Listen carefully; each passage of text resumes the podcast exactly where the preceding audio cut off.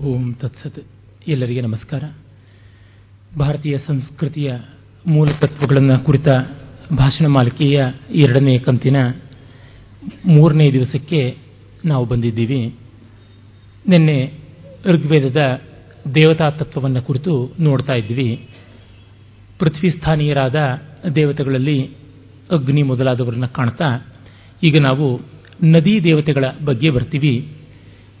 ಅಬ್ದೇವತೆಗಳನ್ನು, ಅಂದರೆ ಆಪೋದೇವಿಯರನ್ನು ಕುರಿತು ಕೂಡ ವೇದದಲ್ಲಿ, ಋಗ್ವೇದದಲ್ಲಿ ನಾಲ್ಕು ಸೂಕ್ತ ಇದೆ. ಹಾಗಲ್ಲದೆ ನದಿ ದೇವತೆಗಳಿಗೆ ಸಂಬಂಧಪಟ್ಟಂತೆ ಕೂಡ ಉಂಟು. ಅದಲ್ಲದೆ ನಾವು ಋಗ್ವೇದದಲ್ಲಿ ನದಿಯ ಬೇರೊಂದು ರೂಪವಾದ ಸರಸ್ವತಿ ಅನ್ನುವಂಥ ಯಾವ ತತ್ವ ಉಂಟು, ವಾಗ್ರೂಪವಾಗಿ ಅದನ್ನು ಕೂಡ ಕಾಣ್ತೀವಿ ಮತ್ತೆ ನದಿ ಸಂವಾದ ಸೂಕ್ತ ಇತ್ಯಾದಿ ಹಲವು ಬಗೆಯಾಗಿ ಜಲದೇವತೆಗಳ ಪ್ರಾರ್ಥನೆ ಇದೆ. ನದಿ ಸೂಕ್ತಗಳಲ್ಲಿ ನಾವು ಪ್ರಧಾನವಾಗಿ ದಶಮಂಡಲದ ಎಪ್ಪತ್ತೈದನೇ ಸೂಕ್ತ, ಅದು ಸಮಗ್ರವಾಗಿ ನದಿ ದೇವತೆಗಳನ್ನು ಕುರಿತಂಥದ್ದು. ಅಲ್ಲಿ ಎಲ್ಲ ನದಿಗಳ ವಿವರ ಬರುತ್ತದೆ ಹಿಂದೆ ಆರ್ಯರ ಒಂದು ಭಾರತೀಯತೆಯ ವಿಷಯ ಹೇಳುವಾಗ ಆ ಎಲ್ಲ ವಿವರಗಳು ಬಂದಿತ್ತು. ಅನೇಕ ನದಿಗಳ ಉಲ್ಲೇಖ ಬರುತ್ತದೆ. ವೇದದಿಂದ ಮೊದಲುಗೊಂಡು ಪುರಾಣಗಳವರೆಗೆ ನಮ್ಮ ದೇಶದ ಸಾಹಿತ್ಯದಲ್ಲಿ ಬಂದಂತೆ ನದಿಗಳ ವಿವರಣೆ ಇನ್ನೆಲ್ಲಿಯೂ ಬರುವಂಥದ್ದಲ್ಲ. ಅಷ್ಟು ಸಂಖ್ಯೆಯ ನದಿಗಳನ್ನು ಅಷ್ಟು ರಮಣೀಯವಾದ ಹೆಸರುಗಳನ್ನು ಇನ್ನೆಲ್ಲೂ ಕಾಣೋದಕ್ಕೆ ಸಾಧ್ಯ ಆಗೋದಿಲ್ಲ ನಾವು. ಒಂದು ಕಡೆ ಅದೇ ದಶಮಂಡಲದ ಅರವತ್ನಾಲ್ಕನೇ ಸೂಕ್ತದಲ್ಲಿ ಸರಸ್ವತಿ ಸರಯುಸ್ಸಿಂಧುರೂರ್ಮಿಭಿ ಮಹೋಮಹಿ ರವಯಸ ಅವಸ ಯಂತು ವಕ್ಷಣೀ ದೇವೀರಾಪೋ ಮಾತರ ಸೂದಯಿತ್ಯೋ ಘೃತವತ್ಪಯೋ ಮಧುಮನ್ನೋ ಅರ್ಚತ. ಆ ಸರಸ್ವತಿ ಸಿಂಧು ಸರಯು ಮೊದಲಾದ ನದಿಗಳು ತಮ್ಮ ಅಲೆಗಳಿಂದ ಊರ್ಮಿ ಅಂತಂದರೆ ಅಲೆಗಳಿಂದ ನಮ್ಮನ್ನು ಕಾಪಾಡಲಿ. ಅವು ಅತ್ಯಂತ ಎತ್ತರಕ್ಕೆ ಹೊಯ್ದಾಡಿಕೊಂಡು ಬರುತ್ತವೆ. ಮತ್ತು ಅವು ಎಂತು ವಕ್ಷಣೀಹಿ. ನಮ್ಮ ಯಜ್ಞಗಳ ಕಡೆಗೆ ಆಗಮನ ಮಾಡಲಿ. ಜೊತೆಗೆ ಅವು ಆಪೋ ಮಾತರಹ ಜಲ ತಾ ಜಲಮಾತೆಯಿರೋವರು ಮತ್ತು ಎಲ್ಲಕ್ಕಿಂತ ಮಿಗಿಲಾಗಿ ತುಪ್ಪವನ್ನು, ಜೇನನ್ನು ಕೂಡಿಕೊಂಡಂಥ ಸೊಗಸಿನ ಸವಿಯ ಜಲವನ್ನು ನಮಗೆ ಕೊಡ್ತಾರೆ ಅಂತ ಘೃತವತ್ಪಯೋ ಮಧುಮನ್ನೋ ಅರ್ಚಂತಹ ಅಂದರೆ ನದಿಗಳ ನೀರನ್ನ ಹಾಲು, ತುಪ್ಪ, ಜೇನುಗಳಿಗೆ ಸಮಾನವಾಗಿ ಗೌರವಿಸುವಂಥದ್ದು ಕಾಣುತ್ತೆ. ಇಲ್ಲಿ ನಾವು ಗಮನಿಸಬೇಕಾದದ್ದು ಸರಯುವಿಂದ ಮೊದಲುಗೊಂಡು ಸಿಂಧುವರೆಗೂ ಇದೆ. ಸರಯು ಪೂರ್ವದ ನದಿಗಳಲ್ಲಿ ಒಂದು, ಸಿಂಧು ಪಶ್ಚಿಮದ ನದಿಗಳಲ್ಲಿ ಒಂದು, ಸರಸ್ವತಿ ನಡುವಿನದು. ಸರಿಯು ಗಂಗೆಗಿಂತಲೂ ಆಚೆಗೆ ಬರತಕ್ಕಂಥ ನದಿ. ಅಂದರೆ ಋಗ್ವೇದದಲ್ಲಿಯೇ ನಮಗೆ ಆ ಹರಹಿನ ಅಷ್ಟು ನದಿಗಳ ಪರಿಚಯ ಇತ್ತು ಅಂತ ಅನ್ನೋದು ಗೊತ್ತಾಗುತ್ತೆ. ಇನ್ನಂತೂ ಪ್ರಸಿದ್ಧವಾದದ್ದು ಈ ಗಂಗೆ, ಯಮುನೆ ಹೇಳಿಯೇ ಇದ್ದೀನಿ.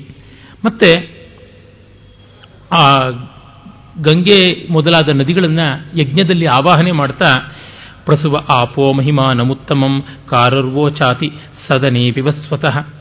ನಿಮ್ಮ ಉತ್ಕೃಷ್ಟವಾದ ನೀರು ಯಜಮಾನನ ಯಜ್ಞಗೃಹಕ್ಕೆ ಬರಲಿ ಅಂತ ಪ್ರಾರ್ಥನೆ ಮಾಡುವುದು. ಅಂದರೆ ನದಿಗಳ ಪ್ರವಾಹವನ್ನು ಕೂಡ ಶಾಂತ ರೀತಿಯಿಂದ ಸ್ವೀಕಾರ ಮಾಡುವಂಥದ್ದು, ಅವುಗಳು ಉಕ್ಕಿ ಬಂದರೆ ಅದನ್ನು ನಾವು ಬೈದುಕೊಳ್ಳಬಾರದು ಅನ್ನುವ ಪರಂಪರೆ, ನಂಬಿಕೆ ಮೊದಲಿಂದ ಕಾಣಿಸುತ್ತದೆ. ವಂಶವೃಕ್ಷದಲ್ಲಿ ಆರಂಭದಲ್ಲಿಯೇ ಭೈರಪ್ಪನವರು ಕಪಿಲಾ ನದಿ ಪ್ರವಾಹ ಬಂದಾಗ ಶ್ರೋತ್ರಿಯರು ಅದನ್ನು ಯಾವ ಥರ ಗಮನಿಸಿಕೊಂಡ್ರು ಅಂತ. ಮಗನೇ ಆ ಕಪಿಲಾ ನದಿಯ ನೆರೆಯಲ್ಲಿ ಸಿಲುಕಿ ಸತ್ವೋದಾಗ ಕೂಡ ಅವರು ನದಿಯನ್ನು ಬೈಕೊಳ್ಳೋದಿಲ್ಲ ಅನ್ನುವುದು. ಆರ್ಷ ಪ್ರಜ್ಞೆಗೆ ಆ ರೀತಿಯಾದ ಗೌರವ ಅದು ಕಾಣುತ್ತದೆ. ಮತ್ತೆ ಸರಸ್ವತಿಯನ್ನಂತೂ ಎಂ ಶುಷ್ಮೇಭಿ ಪಿಸಖ ಇವಾರ್ಜತ್ ಸಾನು ಗಿರೀಣಾಂ ತಮಿಷೆ, ತಮಿಷೇಭಿರೂರ್ಮಿಭಿ ಪಾರಾವತಗ್ನಿಮವಸೆ ಸುವೃತ್ತಿಭಿ ಸರಸ್ವತೀಮ ವಿವಾಸೆ ಮದೀಧಿಭಿ. ಸರಸ್ವತಿ ಪರ್ವತ ಸಾನುಗಳನ್ನು ಭೇದಿಸಿಕೊಂಡು ಅಲ್ಲಿಂದ ತನ್ನ ಉನ್ನತವಾದ ಅಲೆಗಳಿಂದ, ಕೊಬ್ಬಿ ಹೆದ್ದೆರೆಗಳಿಂದ ಹುಯ್ದಾಡಿಕೊಂಡು ಬರ್ತಾಳೆ. ಅದು ಹೇಗೆ ಅಂತಂದರೆ, ತಾವರೆಯ ದಂಟಿಗಾಗಿ ಕೆಸರನ್ನ ಮಾನವ ತಳ್ಳಿ ಅದನ್ನು ಹೊರಗೆ ತಗೊಳ್ಳೋ ಹಾಗೆ ಈ ಸರಸ್ವತಿ ತನ್ನ ನದಿ ಪ್ರವಾಹವನ್ನು, ಬೆಟ್ಟಗಳನ್ನು, ಒಂದು ಕೆಸರಿನ ಮುದ್ದೆ ಎನ್ನುವಂತೆ ತಳ್ಳಿಕೊಂಡು ಬರ್ತಾ ಇದೆ. ಮತ್ತೆ ದೂರದ ವೃಕ್ಷಗಳನ್ನು ತನ್ನ ಮಹಾಪೂರ ಪ್ರವಾಹದಿಂದ ಬುಡಮೇಲು ಮಾಡತಕ್ಕಂಥವಳು. ಇವಳನ್ನು ನಾವು ನಮ್ಮ ರಕ್ಷಣೆಗಾಗಿ ಬೇಡಿಕೊಳ್ಳೋಣ ಅನ್ನುವಂಥದ್ದು. ಹೀಗೆ ಸರಸ್ವತಿಯ ಬಗ್ಗೆ ಸುಮಾರು ಅರವತ್ತೈದು ಉಲ್ಲೇಖಗಳು ಇಡೀ ಋಗ್ವೇದ ಸಂಹಿತೆಯಲ್ಲಿಯೇ ನಾವು ನೋಡ್ತೀವಿ. ಮತ್ತೆ ದಿವೋದಾಸ ಮೊದಲಾದವರಿಗೆ ರಾಜರ್ಷಿಗಳಿಗೆ, ವಸಿಷ್ಠ ಮೊದಲಾದ ಬ್ರಹ್ಮರ್ಷಿಗಳಿಗೆ ಸಹಾಯ ಮಾಡಿದವಳು ಅನ್ನುವಂಥದ್ದು. ತ್ವಂ ದೇವಿ ಸರಸ್ವತ್ಯವ ವಾಜೇಶು ವಾಜಿನಿ ರದಾಪೂಷೇವ ಸಸ್ಸನಿಂ. ನೀನು ಸೂರ್ಯನಂತೆ ನಮ್ಮನ್ನು ಪೋಷಣೆ ಮಾಡಬೇಕಾದವಳು, ನೀನು ಶತ್ರು ಧ್ವಂಸಕಿಯಾದವಳು ಅನ್ನುವಂಥ ಎಲ್ಲ ಮಾತು ಬರುತ್ತೆ. ಹಾಗೆ ಬ್ರಹ್ಮಣಸ್ಪತಿ, ಬೃಹಸ್ಪತಿ ಸುರಾಚಾರ್ಯ ಆತನ ಪ್ರಾರ್ಥನೆ ಇದೆ. ಜ್ಞಾನ ದೇವತೆ ಎಂಬಂತೆ ಅವನನ್ನು ಪ್ರಾರ್ಥನೆ ಮಾಡುವುದಾಗುತ್ತದೆ. ಋಗ್ವೇದದಲ್ಲಂತೂ ಹನ್ನೊಂದು ಬೃಹಸ್ಪತಿ ಸೂಕ್ತಗಳಿವೆ. ಆ ಬೃಹಸ್ಪತಿಯೇ ಬ್ರಹ್ಮಣಸ್ಪತಿ, ಆತನನ್ನೇ ನಾವು ಗಣಪತಿ ಅಂತ ಕೂಡ ಗೌರವಿಸುವುದಂತದ್ದಾಗಿ ಕಾಣ್ತೀವಿ. ಗಣಪತಿಗೆ ಸಂಬಂಧಪಟ್ಟಂತೆ ಹಿಂದೊಮ್ಮೆ ಪುರಾಣಗಳ ಬಗೆಗೆ ಮಾತನಾಡುವಾಗ ಇಲ್ಲಿಯೇ ಸಾಕಷ್ಟು ವಿಸ್ತಾರವಾಗಿ ಹೇಳಿದ್ದರಿಂದ ಮತ್ತಷ್ಟು ವಿವರಗಳು ಕೊಡಬೇಕಾಗಿಲ್ಲ. ಆದರೆ ಗಣಪತಿ ತತ್ವ ವಾಕ್ತತ್ವಕ್ಕೆ ಸಂಬಂಧಪಟ್ಟಿದ್ದು. ವಾಕ್ತತ್ವಕ್ಕೆ ಇರುವ ಸ್ತ್ರೀ ರೂಪ ಸರಸ್ವತಿಯಾದರೆ ಪುಂರೂಪ ಗಣಪತಿ ಅಂತ ಆಗುತ್ತೆ. ಹಾಗಾಗಿಯೇ ವಿದ್ಯಾ ಗಣಪತಿ ಅಂತ ನಮ್ಮ ಶಾಲಾ ಬಾಲಕರು ಕೂಡ ಗೌರವಿಸ್ತಾರೆ.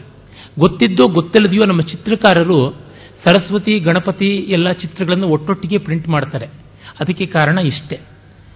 ಯೋಗಶಾಸ್ತ್ರದಲ್ಲಿ ಕೂಡ ಬರ್ತದೆ, ಮೂಲಾಧಾರ ಚಕ್ರದಿಂದ ಶಬ್ದೋತ್ಪತ್ತಿ ಆಗುತ್ತದೆ.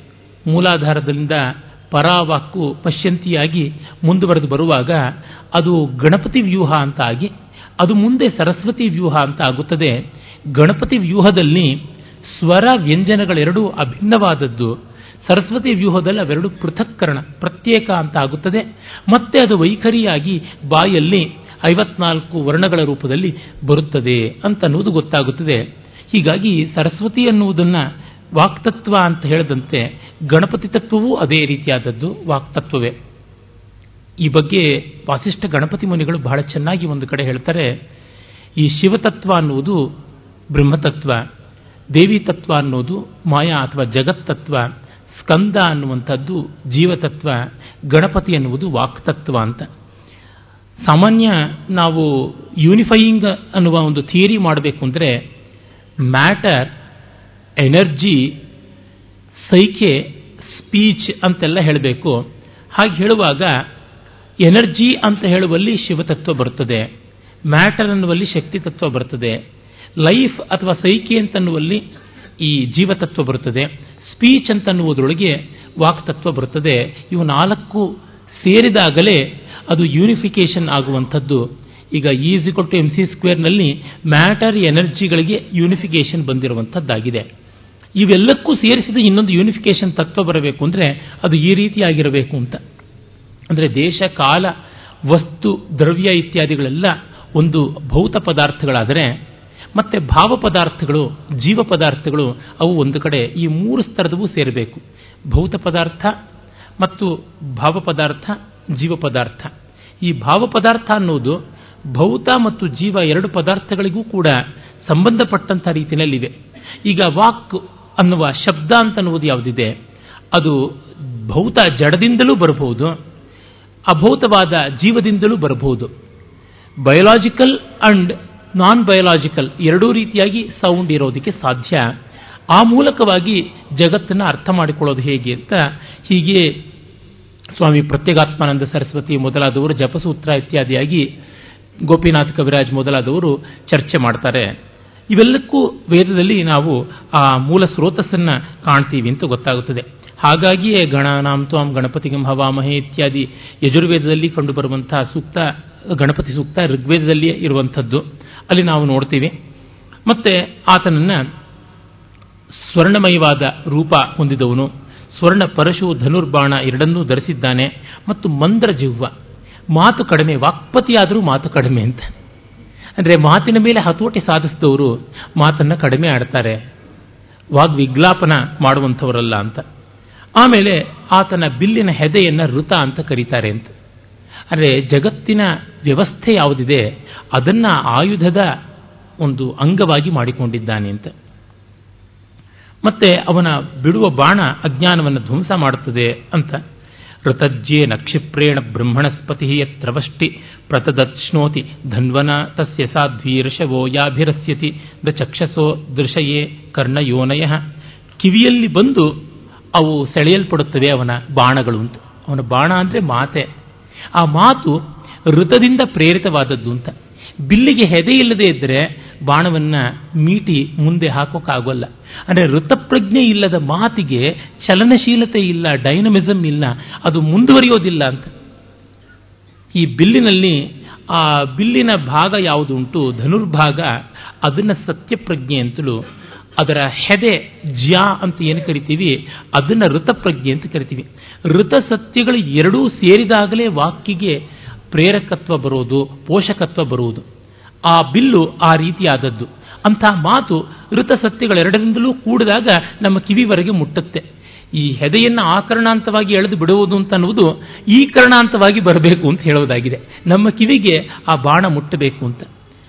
ಅಂದರೆ ಯಾವುದನ್ನ ಉಪನಿಷತ್ತಿನಲ್ಲಿ ಸತ್ಯಮೇವ ಜಯತೆ ನಾನ್ ಋತಂ ಅಂತ ಪ್ರಸಿದ್ಧವಾದಂಥ ಮಾತು ಉಂಟು ಮುಂಡಕದಲ್ಲಿ ಬರುವಂಥದ್ದು.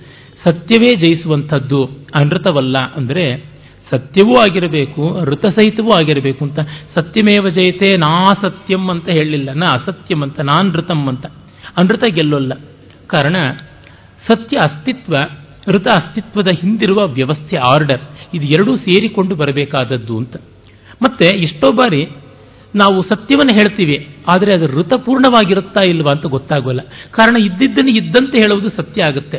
ಆದರೆ ಇದ್ದಿದ್ದನ್ನು ಇದ್ದಂತೆ ಹೇಳುವುದರಿಂದ ಏನು ಅನಾಹುತ ಬರುತ್ತೆ? ಹಾಗಾಗಿ ಇರುವುದನ್ನು ಯಾವ ಪ್ರಮಾಣದಲ್ಲಿ ಹೇಳಬೇಕು, ಯಾರಿಗೆ ಹೇಳಬೇಕು, ಯಾವ ರೀತಿಯಲ್ಲಿ ಹೇಳಬೇಕು ಅನ್ನುವ ದಿ ಕಲ್ಚರ್ ಆಫ್ ಟ್ರೂತ್ ಅಂತ ಇದೆಯಲ್ಲ, ಅದು ಋತಪ್ರಜ್ಞೆ. ಹಾಗಲ್ಲದೆ ಸತ್ಯ ಅನ್ನುವುದು ಲೋಕ ಭೀಕರವೂ ಆಗಬಹುದು ಅಂತ.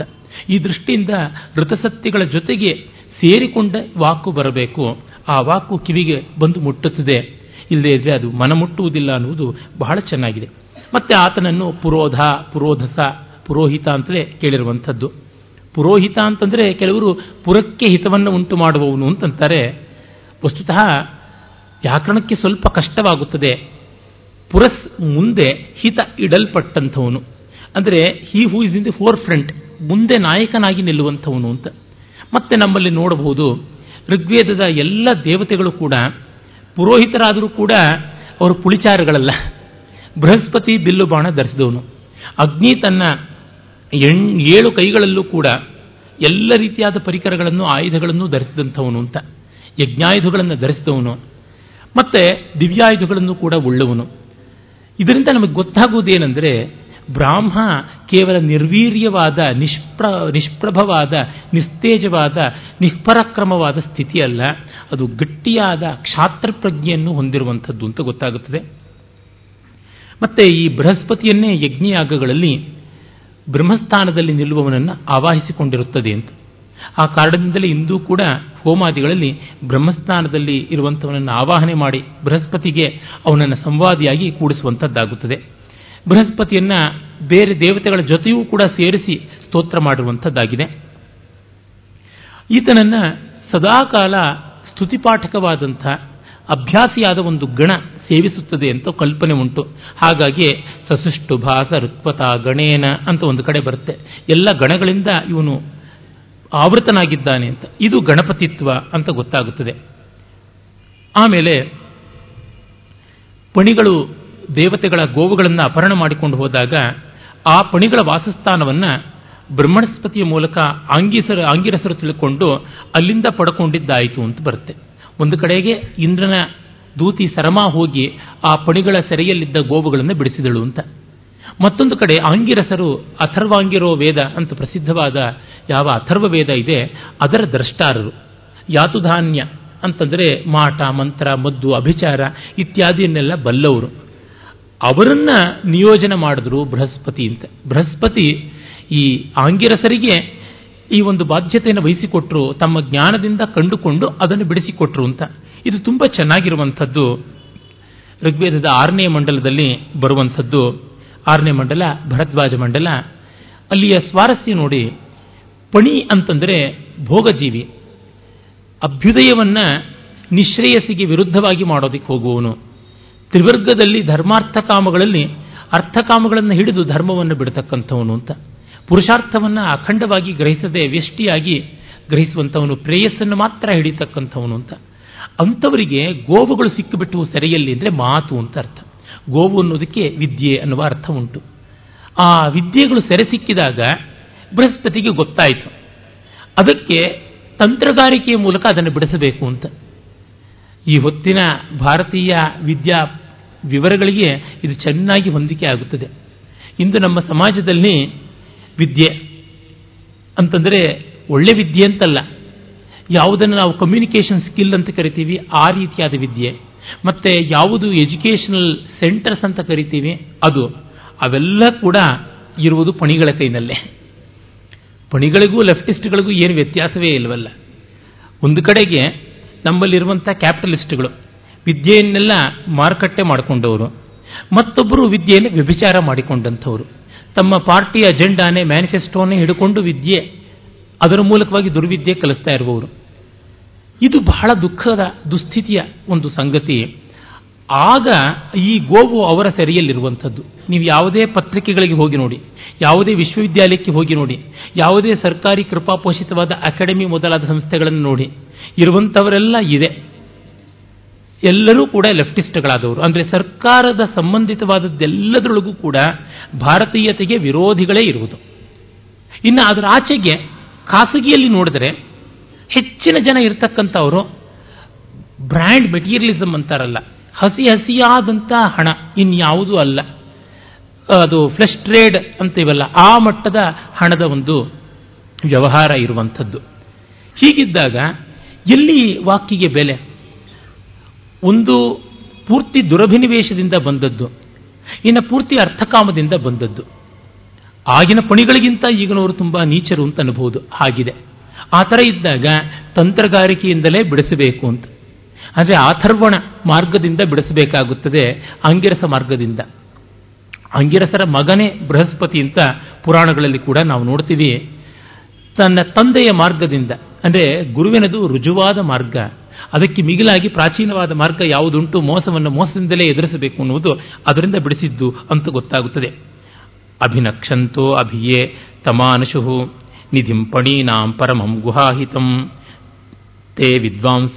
ಪ್ರತಿಚಕ್ಷ್ಮಾನೃತ ಪುನಃ ಯವು ಅಯನ್ ತದೀಯುರಾವಿಷಂ ಈ ರೀತಿ ಪಣಿಗಳಿಂದ ಆ ಗುಹಾಹಿತಂ ಗುಹೆಯಲ್ಲಿ ಸೆರೆಯಾಗಿಸಲ್ಪಟ್ಟ ಮಾತನ್ನು ಬಿಡಿಸಿಕೊಂಡು ಬಂದರು ಅಂತ ಗೊತ್ತಾಗುತ್ತದೆ. ಈ ದಿವಸ ನಾಟ್ಯಶಾಸ್ತ್ರದ ಒಂದು ಆತ್ಮೀಯ ಗೋಷ್ಠಿಯ ಪಾಠ ಒಂದಿತ್ತು.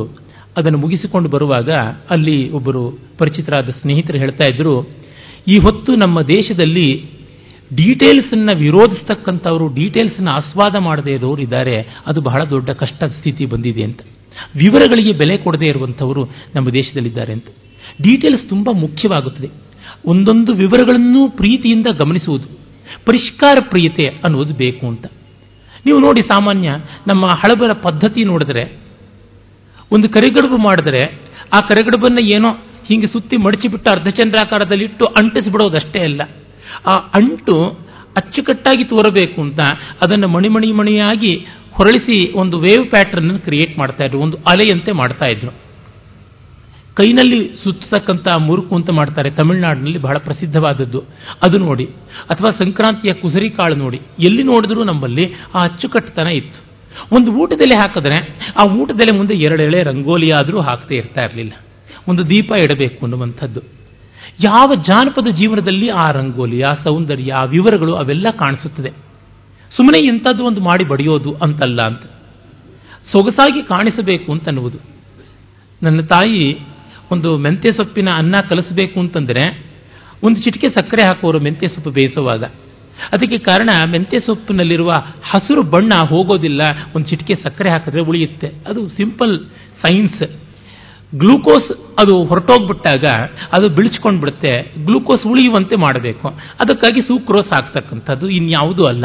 ಅಂದರೆ ಕಣ್ಣಿಗೆ ಅದು ಹಸಿರಾಗಿ ಕಾಣಬೇಕು, ಕಪ್ಪಾಗಿ ಕಾಣಬಾರದು, ಒಣಗಿದಂತೆ, ಬಾಡದಂತೆ ತೋರಬಾರದು ಅನ್ನುವಂಥದ್ದು. ಕೆಲವು ಚಟ್ನಿಗೆ ಕೆಂಪು ಮೆಣಸಿನಕಾಯೇ ಬೇಕು, ಕೆಲವಕ್ಕೆ ಹಸಿರು ಮೆಣಸಿನಕಾಯೇ ಬೇಕು. ಈ ರೀತಿ ಮಾಡಿಕೊಂಡದ್ರೊಳಗೆ ಕಾಣಿಸುತ್ತೆ. ನನ್ನ ಸ್ನೇಹಿತರೊಬ್ಬರು ಚಟ್ನಿಗೆ ಮೆಣಸಿನಕಾಯಿ ಕರಿಬೇವು, ಉದ್ದಿನ ಬೇಳೆ ಇವೆಲ್ಲ ಸೇರಿಸಿ ಒಗ್ಗರಣೆ ಹಾಕಿದ್ರೇನೆ ಚೆನ್ನ. ನೀವು ಎಷ್ಟು ಹಸಿಮೆಣಸಿನಕಾಯಿ ಹಾಕಿ ರುಬ್ಬಿದ್ರು ಒಂದು ನಾಲ್ಕು ಒಣಮೆಣಸಿನಕಾಯಿಯನ್ನು ಮುರಿದು ಹಾಕಿದಾಗ ಅದಕ್ಕೊಂದು ಪರಿಮಳ, ಮತ್ತೆ ಆ ಕೆಂಪು ಬಣ್ಣ, ಹಸಿರು ಚಟ್ನಿ ಮೇಲೆ ಕೆಂಪು ಬಣ್ಣ ಎಷ್ಟು ಚೆನ್ನಾಗಿ ಕಾಣಿಸುತ್ತೆ. ಗಾಢವಾದಂಥ ಬಾಟ್ಲ್ ಗ್ರೀನ್ ಗ್ರೀನ್ ಕಲರ್ನ ಇದು ಸೇರಿದರೆ ಕರಿಬೇವಿನ ಸೊಪ್ಪು ಇನ್ನೆಷ್ಟು ಚೆನ್ನಾಗಿ ಕಾಣುತ್ತೆ. ಮತ್ತೆ ಬಂಗಾರದ ಬಣ್ಣಕ್ಕೆ ಹುರಿಯಲ್ಪಟ್ಟಂಥ ಆ ಉದ್ದಿನ ಕಾಳು ಕರಿಯಾದ ಚುಕ್ಕಿ ಚುಕ್ಕಿಯಾಗಿರ್ತಕ್ಕಂಥ ಸಾಸಿವೆ, ಇವೆಲ್ಲ ಇದ್ದಾಗ ಅದಕ್ಕೊಂದು ಸೊಗಸು ಅಂತ. ಇದು ಅನ್ನಮಯ ಕೋಶದಿಂದ ಆನಂದಮಯ ಕೋಶದವರೆಗೆ ಮಾಡಿದ್ದಾರೆ. ಉಪ್ಪನ್ನ ಬೆಳ್ಳಗಿರತಕ್ಕಂಥ ಪದಾರ್ಥ, ಅದರ ಪಕ್ಕ ಕೆಂಪಗಿರತಕ್ಕಂಥ ಉಪ್ಪಿನಕಾಯಿ ಅದಾದ ಮೇಲೆ ಹಳದಿ ಬಣ್ಣದ ಕೋಸಂಬರಿ, ಆಮೇಲೆ ಹಸಿರು ಬಣ್ಣದ ಪಲ್ಯ. ಹೀಗೆ ಹೋಗ್ತಾ ಬರುತ್ತೆ ಅಂತಂದ್ರೆ ಮತ್ತೆ ಅದು ಕ್ರಮವಾಗಿ ಆರೋಹಣ ಕ್ರಮದಿಂದ ಅತಿ ಸ್ವಲ್ಪ ಪ್ರಮಾಣದಿಂದ ಜಾಸ್ತಿ ಜಾಸ್ತಿ ಪ್ರಮಾಣಕ್ಕೆ ಬಂದು ಈ ಕಡೆಗೆ ಸುತ್ತಕೊಳ್ತಾ ಇದ್ದಂತೆ ಅನ್ನ, ಬೃಹತ್ ಗಾತ್ರದಲ್ಲಿ ಬೆಳ್ಳಗೆ ಧವಳವಾಗಿ ಸಾಕ್ಷಾತ್ಕರಿಸುತ್ತದೆ. ಅದರ ಮೇಲೆ ಬಂಗಾರದ ಬಣ್ಣದ ತೊವ್ವೆ ಅದರ ಮೇಲೆ ತುಪ್ಪ, ಅದರಿಂದ ಶೈನಿಂಗ್ ಬರುತ್ತೆ. ತೊವ್ವೆಗಿಲ್ಲದ ಶೈನಿಂಗು, ತುಪ್ಪಕ್ಕಿರುತ್ತೆ, ಆಯಿಲಿ, ಲಸ್ಟರ್ ಇವೆಲ್ಲ ಇರುತ್ತಲ್ಲ. ಇದು ಅಚ್ಚುಕಟ್ಟು, ಒಪ್ಪ ಅನ್ನುವಂಥದ್ದು. ಯಾವುದಕ್ಕೂ ಅದು ಬೇಕು ಅಂತ. ರಾಮಸ್ವಾಮಿಯವರು ಹೇಳೋರು, ಡಿ ವಿ ಜಿಯವರು ಜ್ಞಾಪಕ ಚಿತ್ರಶಾಲೆಯ ಪ್ರಕರಣಗಳನ್ನು ಬರೆಯಿಸುವಾಗ ನಾಲ್ಕೈದು ಬಣ್ಣದ ಪೆನ್ನುಗಳು, ಎರಡು ಮೂರು ಕತ್ತರಿಗಳು, ಈ ಥರದ್ದೆಲ್ಲ ಇಟ್ಕೊಂಡಿರ್ತಾ ಇದ್ರಂತೆ. ಅಷ್ಟು ಅಚ್ಚುಕಟ್ಟು ಅದೊಂದು ವ್ಯವಸ್ಥೆ ಇರಬೇಕು ಅಂತ. ನಮ್ಮ ದೇವಸ್ಥಾನಗಳನ್ನು ನೋಡಿ, ಆ ಬೇಲೂರಾಗಲಿ, ಹಳೇಬೀಡಾಗಲಿ, ಬಾಗಲಿ ಆಗಲಿ, ಡಂಬಳ ಆಗಲಿ, ಕುರುಬತ್ತಿ ಆಗಲಿ, ಅಲ್ಲಿ ಶಿಲಾಬಾಲಿಕೆಯರ ಒಂದೊಂದು ಉಗುರು ಉಗುರುಗಳನ್ನು, ಕಿವಿ, ಓಲೆ, ಒಡ್ಯಾಣ ಎಲ್ಲವನ್ನೂ ವಿವರವಾಗಿ ಬಿಡಿಸಿದ್ದಾರೆ. ಅಷ್ಟು ವಿವರವಾಗಿ ಬಿಡಿಸುವಂಥ ಪ್ರೀತಿ ಇತ್ತಲ್ಲ, ಅದು ಬಹಳ ಮುಖ್ಯ. ನಮ್ಮ ತಂದೆ ಸಂಡಿಗೆ ಇಟ್ಟರೆ ಒಂದೇ ಜಮಿಟ್ರಿ ಇಟ್ಟಂತ ಇರ್ತಾ ಇತ್ತು. ನನ್ನ ದೊಡ್ಡಪ್ಪನವರು ಒಂದು ಕೋಡುಬಳೆ ಹೊಸದ್ರೆ, ಐನೂರು ಕೋಡುಬಳೆ ಹೊಸದ್ರೆ ಅದು ಒಂದೇ ಡಯಾಮೀಟರ್ ಇರ್ತಾ ಇತ್ತು. ಯಾವುದು ಹೆಚ್ಚು ಕಡಿಮೆ ಇದ್ದರೆ ಏನು? ಅಲ್ಲ, ಅದು ಹಾಗಿರಬೇಕು ಅಂತ. ಒಂದು ಉಂಡೆ ಮಾಡಿದ್ರೆ ಹಾಗೇನೆ, ಸಪ್ರಮಾಣವಾಗಿ ಬರಬೇಕು ಅಂತ. ಈ ಡೀಟೇಲ್ಸ್ ಇದೆಯಲ್ಲ, ಯಾವುದೇ ಒಂದು ಸಣ್ಣದರೊಳಗೆ ಪರಿಪೂರ್ಣವಾಗಿ ತೊಡಗಿಕೊಳ್ಳುವಿಕೆ. ಮತ್ತೆ ನನ್ನ ತಂದೆಯದೇ ಜ್ಞಾಪಕ ಬರುತ್ತೆ, ಅಚ್ಚುಕಟ್ಟಂದರೆ ಅವರದೇ ನನಗೆ ನೆನಪಾಗುವುದು. ಒಂದು ಗಿಡಕ್ಕೆ ಪಾತಿ ಮಾಡಿದ್ರೆ ಅದು ಎಷ್ಟು ಪ್ರಮಾಣದಲ್ಲಿರಬೇಕು, ಆಳ ಎಷ್ಟಿರಬೇಕು, ಅಗಲ ಎಷ್ಟಿರಬೇಕು, ಆ ಹರಳು ಮಣ್ಣು ಎಷ್ಟಿರಬೇಕು ಪುಡಿ ಮಣ್ಣು ಎಷ್ಟಿರಬೇಕು, ಆ ಗಿಡದ ಬೊಡ್ಡೆಗೆ ಎಷ್ಟು ಆಧಾರವಾಗಬೇಕು, ಆ ವ್ಯವಸ್ಥೆ ತಾನಾಗಿ ಬರುವಂಥದ್ದು. ಇದು ವಿವರಗಳಲ್ಲಿ ನಮಗಿರಬೇಕಾದ ಪ್ರೀತಿ. ಒಂದು ಸಂಗೀತದ ರಾಗವನ್ನು ಹಾಗೆ ಒಂದು ಸಮಗ್ರ ದೇವಾಲಯ ಸಮುಚ್ಚಯದಂತೆ ನಿರ್ಮಾಣ ಮಾಡಬೇಕು. ಆ ಒಂದು ಕ್ರಮದಲ್ಲಿ ಆ ಅಂಗ ಉಪಾಂಗಗಳನ್ನೆಲ್ಲ ಬೆಳೆಸಿಕೊಡಬೇಕು ಅಂತ ಅನ್ನುವುದು. ಇಡಿಯಾಗಿಯೂ ಚೆನ್ನಾಗಿರಬೇಕು, ಬಿಡಿಯಾಗಿಯೂ ಚೆನ್ನಾಗಿರಬೇಕು.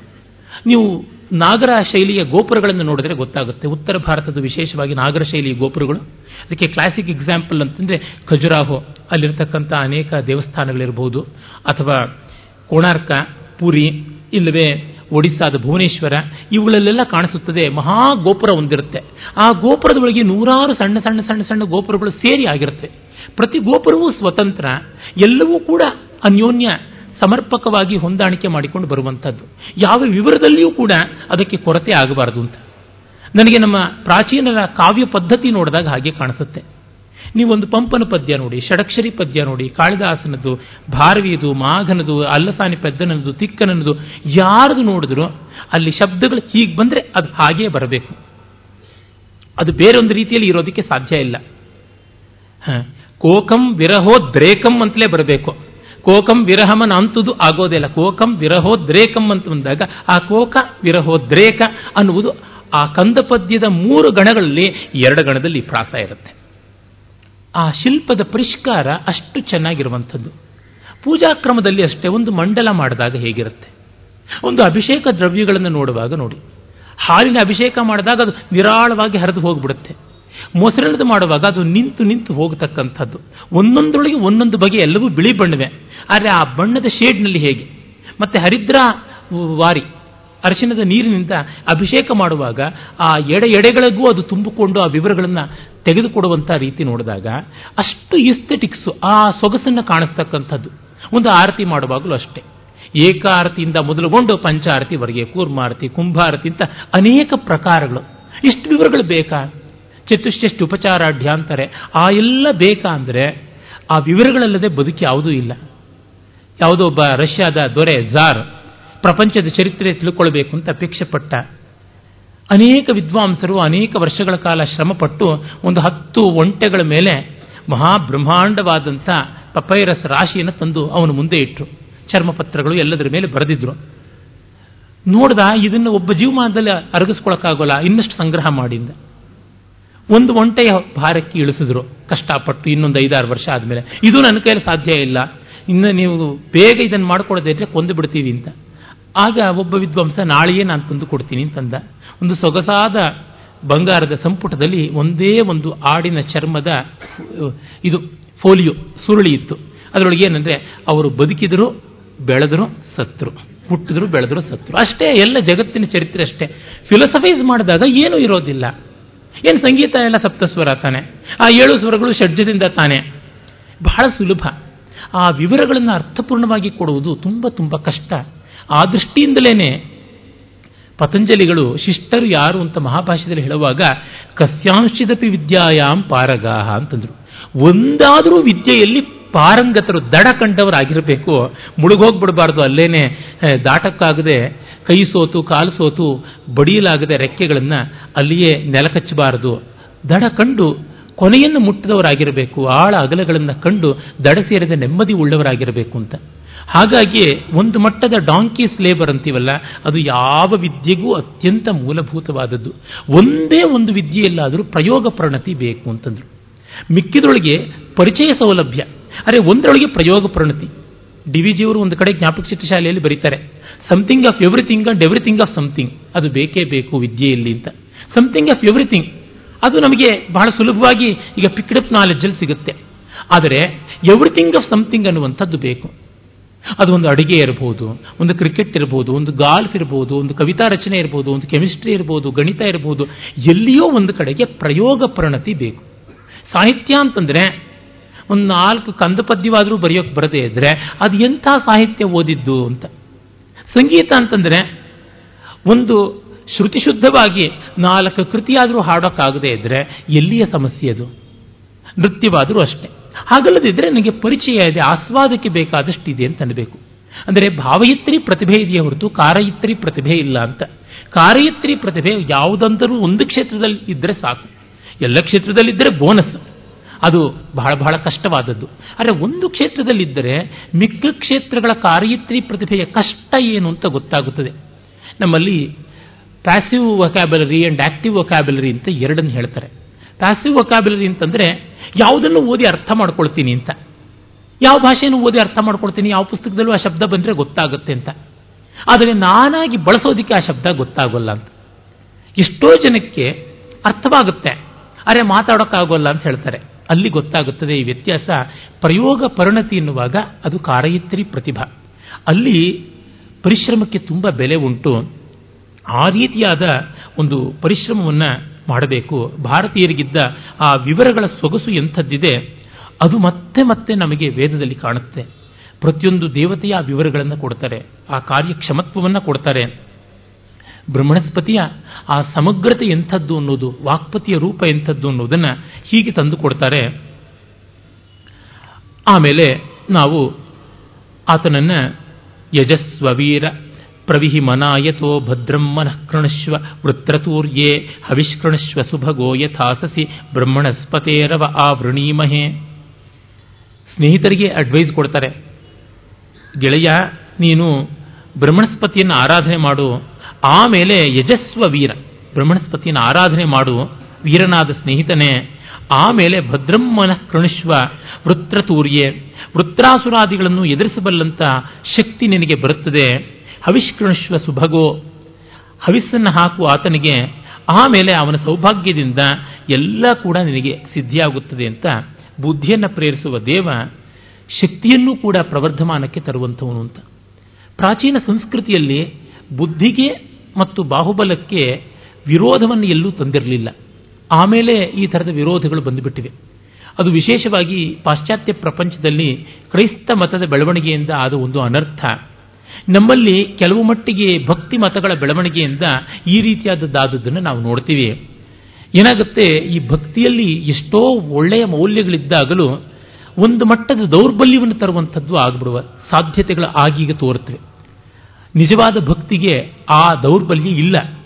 ಆದರೆ ಕ್ಲೈಬ್ಯವನ್ನು ದೈನ್ಯವನ್ನು ಆರೋಪ ಮಾಡಿಕೊಳ್ಳುವ ಭರದೊಳಗೆ ನಿಜವಾದ ಕ್ಷಾತ್ರ ಹೊರಟೋಗುತ್ತದೆ ನೋಡಿ, ಗ್ರೀಕರಲ್ಲಿಯೇ ಅಥಿನಾ ದೇವತೆ, ಬುದ್ಧಿಯ ದೇವತೆ, ಅವಳು ಕವಚ ಧರಿಸಿದಂಥ ಶರೀರ ಜೊತೆಗೆ ಗುರಾಣಿಯನ್ನ, ಈಟಿಯನ್ನ ಹಿಡ್ಕೊಂಡಿರ್ತಾಳೆ ಶಿರಸ್ತ್ರಾಣವನ್ನ, ಗುರಾಣಿಯನ್ನ, ಈಟಿಯನ್ನ, ಎಲ್ಲ ಧರಿಸಿದಂಥವಳು ಆಪಾದ ಮಸ್ತಕ ಕವಚಾಚ್ಛಾದಿತಳಾದವಳು. ಅವಳು ಸ್ಯೂಸ್ ದೇವನ ಬುದ್ಧಿಯಿಂದ ಹೊರಬಂದಳು, ತಲೆಯಿಂದ ಹೊರಬಂದಳು ಅಂತ ಗೊತ್ತಾಗುತ್ತೆ. ಅವನು ತನ್ನ ತಲೆಯಿಂದ ಆಕೆಗೆ ಜನ್ಮ ಕೊಟ್ಟ ಅಂದರೆ ಆಕೆ ಬುದ್ಧಿದೇವತೆಯೇ ಹೌದು, ವೀರರಿಗೆ, ಜ್ಞಾನಿಗಳಿಗೆ ಅಭಿಮಾನ ದೇವತೆ ಅವಳು ಅಂತ. ಇವತ್ತು ನಮ್ಮ ಪ್ರೊಫೆಸರ್ ಕೆ ಎಂ ಸೀತಾರಾಮಯ್ಯನವರು ಬಂದಿದ್ದಾರೆ. ನಾನು ಗ್ರೀಕ್ ಕಲಿಯಬೇಕು ಅಂತ ಅನ್ನೋದಕ್ಕೆ ಸ್ಫೂರ್ತಿ ಕೊಟ್ಟವರೇ ಆ ಮಹಾನುಭಾವರು. ಅವರ ಪುಸ್ತಕಗಳಿಂದಲೇ ನನಗೆ ಗ್ರೀಕ್ ಭಾಷೆಯ, ಗ್ರೀಕ್ ಸಂಸ್ಕೃತಿಯ ಬಗ್ಗೆ ಅಭಿಮಾನ ಬಂದದ್ದು. ಅವರು ತುಂಬ ಸೊಗಸಾಗಿ ಕನ್ನಡಕ್ಕೆ ಅನೇಕ ಗ್ರಂಥಗಳನ್ನು ತಂದಿದ್ದಾರೆ. ಈಚೆಗಷ್ಟೇ ಅವರ ಹೋಮರ್ನ ಒಂದು ಇಲಿಯಡ್ ಗ್ರಂಥದ ಪರಿಷ್ಕೃತವಾದ ಅನುವಾದ ಕೂಡ ಹೊರಗೆ ಬಂತು. ಕನ್ನಡದಲ್ಲಿ ಗ್ರೀಕ್ ಸಾಹಿತ್ಯವನ್ನು ಓದಬೇಕು ಅನ್ನೋರಿಗೆ the only dependable authentic source ಅಂತಂದರೆ ನನಗೆ ಗೊತ್ತಿರೋದು ಪ್ರೊಫೆಸರ್ ಕೆ ಎಂ ಸೀತಾರಾಮಯ್ಯನವರು. ಅವರ ಈನಿಯಡ್ ಲ್ಯಾಟಿನ್ ಭಾಷೆಯ ಕಾವ್ಯದ ಅನುವಾದ ಅಕಾಡೆಮಿ ಪ್ರಶಸ್ತಿಯನ್ನು ಕೂಡ ಪಡ್ಕೊಳ್ತು.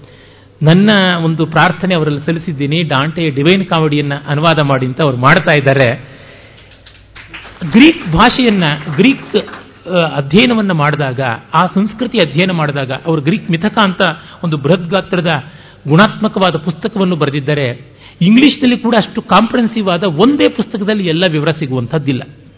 ಅದು ಕನ್ನಡದ ಹೆಮ್ಮೆ, ಒಂದೇ ಪುಸ್ತಕದಲ್ಲಿ ಎಲ್ಲ ತುಂಬ ಚೆನ್ನಾಗಿ ಆಪ್ಯಾಯನವಾಗಿ ಸಿಗುತ್ತದೆ. ಈ ದೇವತೆಗಳನ್ನು ಹೋಲಿಸುವಾಗ ಅದನ್ನು ನೋಡಬಹುದು ಮೊನ್ನೆ ದಿವಸ ಅವರು ಹೇಳಿದ್ರು, ಗ್ರೀಕ್ ದೇವತೆಗಳ ಬಗ್ಗೆ ಏನು ಹೇಳೋದಿಲ್ವ ಅಂತ. ವೇದ ದೇವತೆಗಳಿಗೂ, ಗ್ರೀಕ್ ದೇವತೆಗಳಿಗೂ ಅನೇಕ ಸಾಮ್ಯಗಳು ಉಂಟು. ಇಲ್ಲಿಂದ ಹೋದಂಥ ಜನಾಂಗವಲ್ವಾ?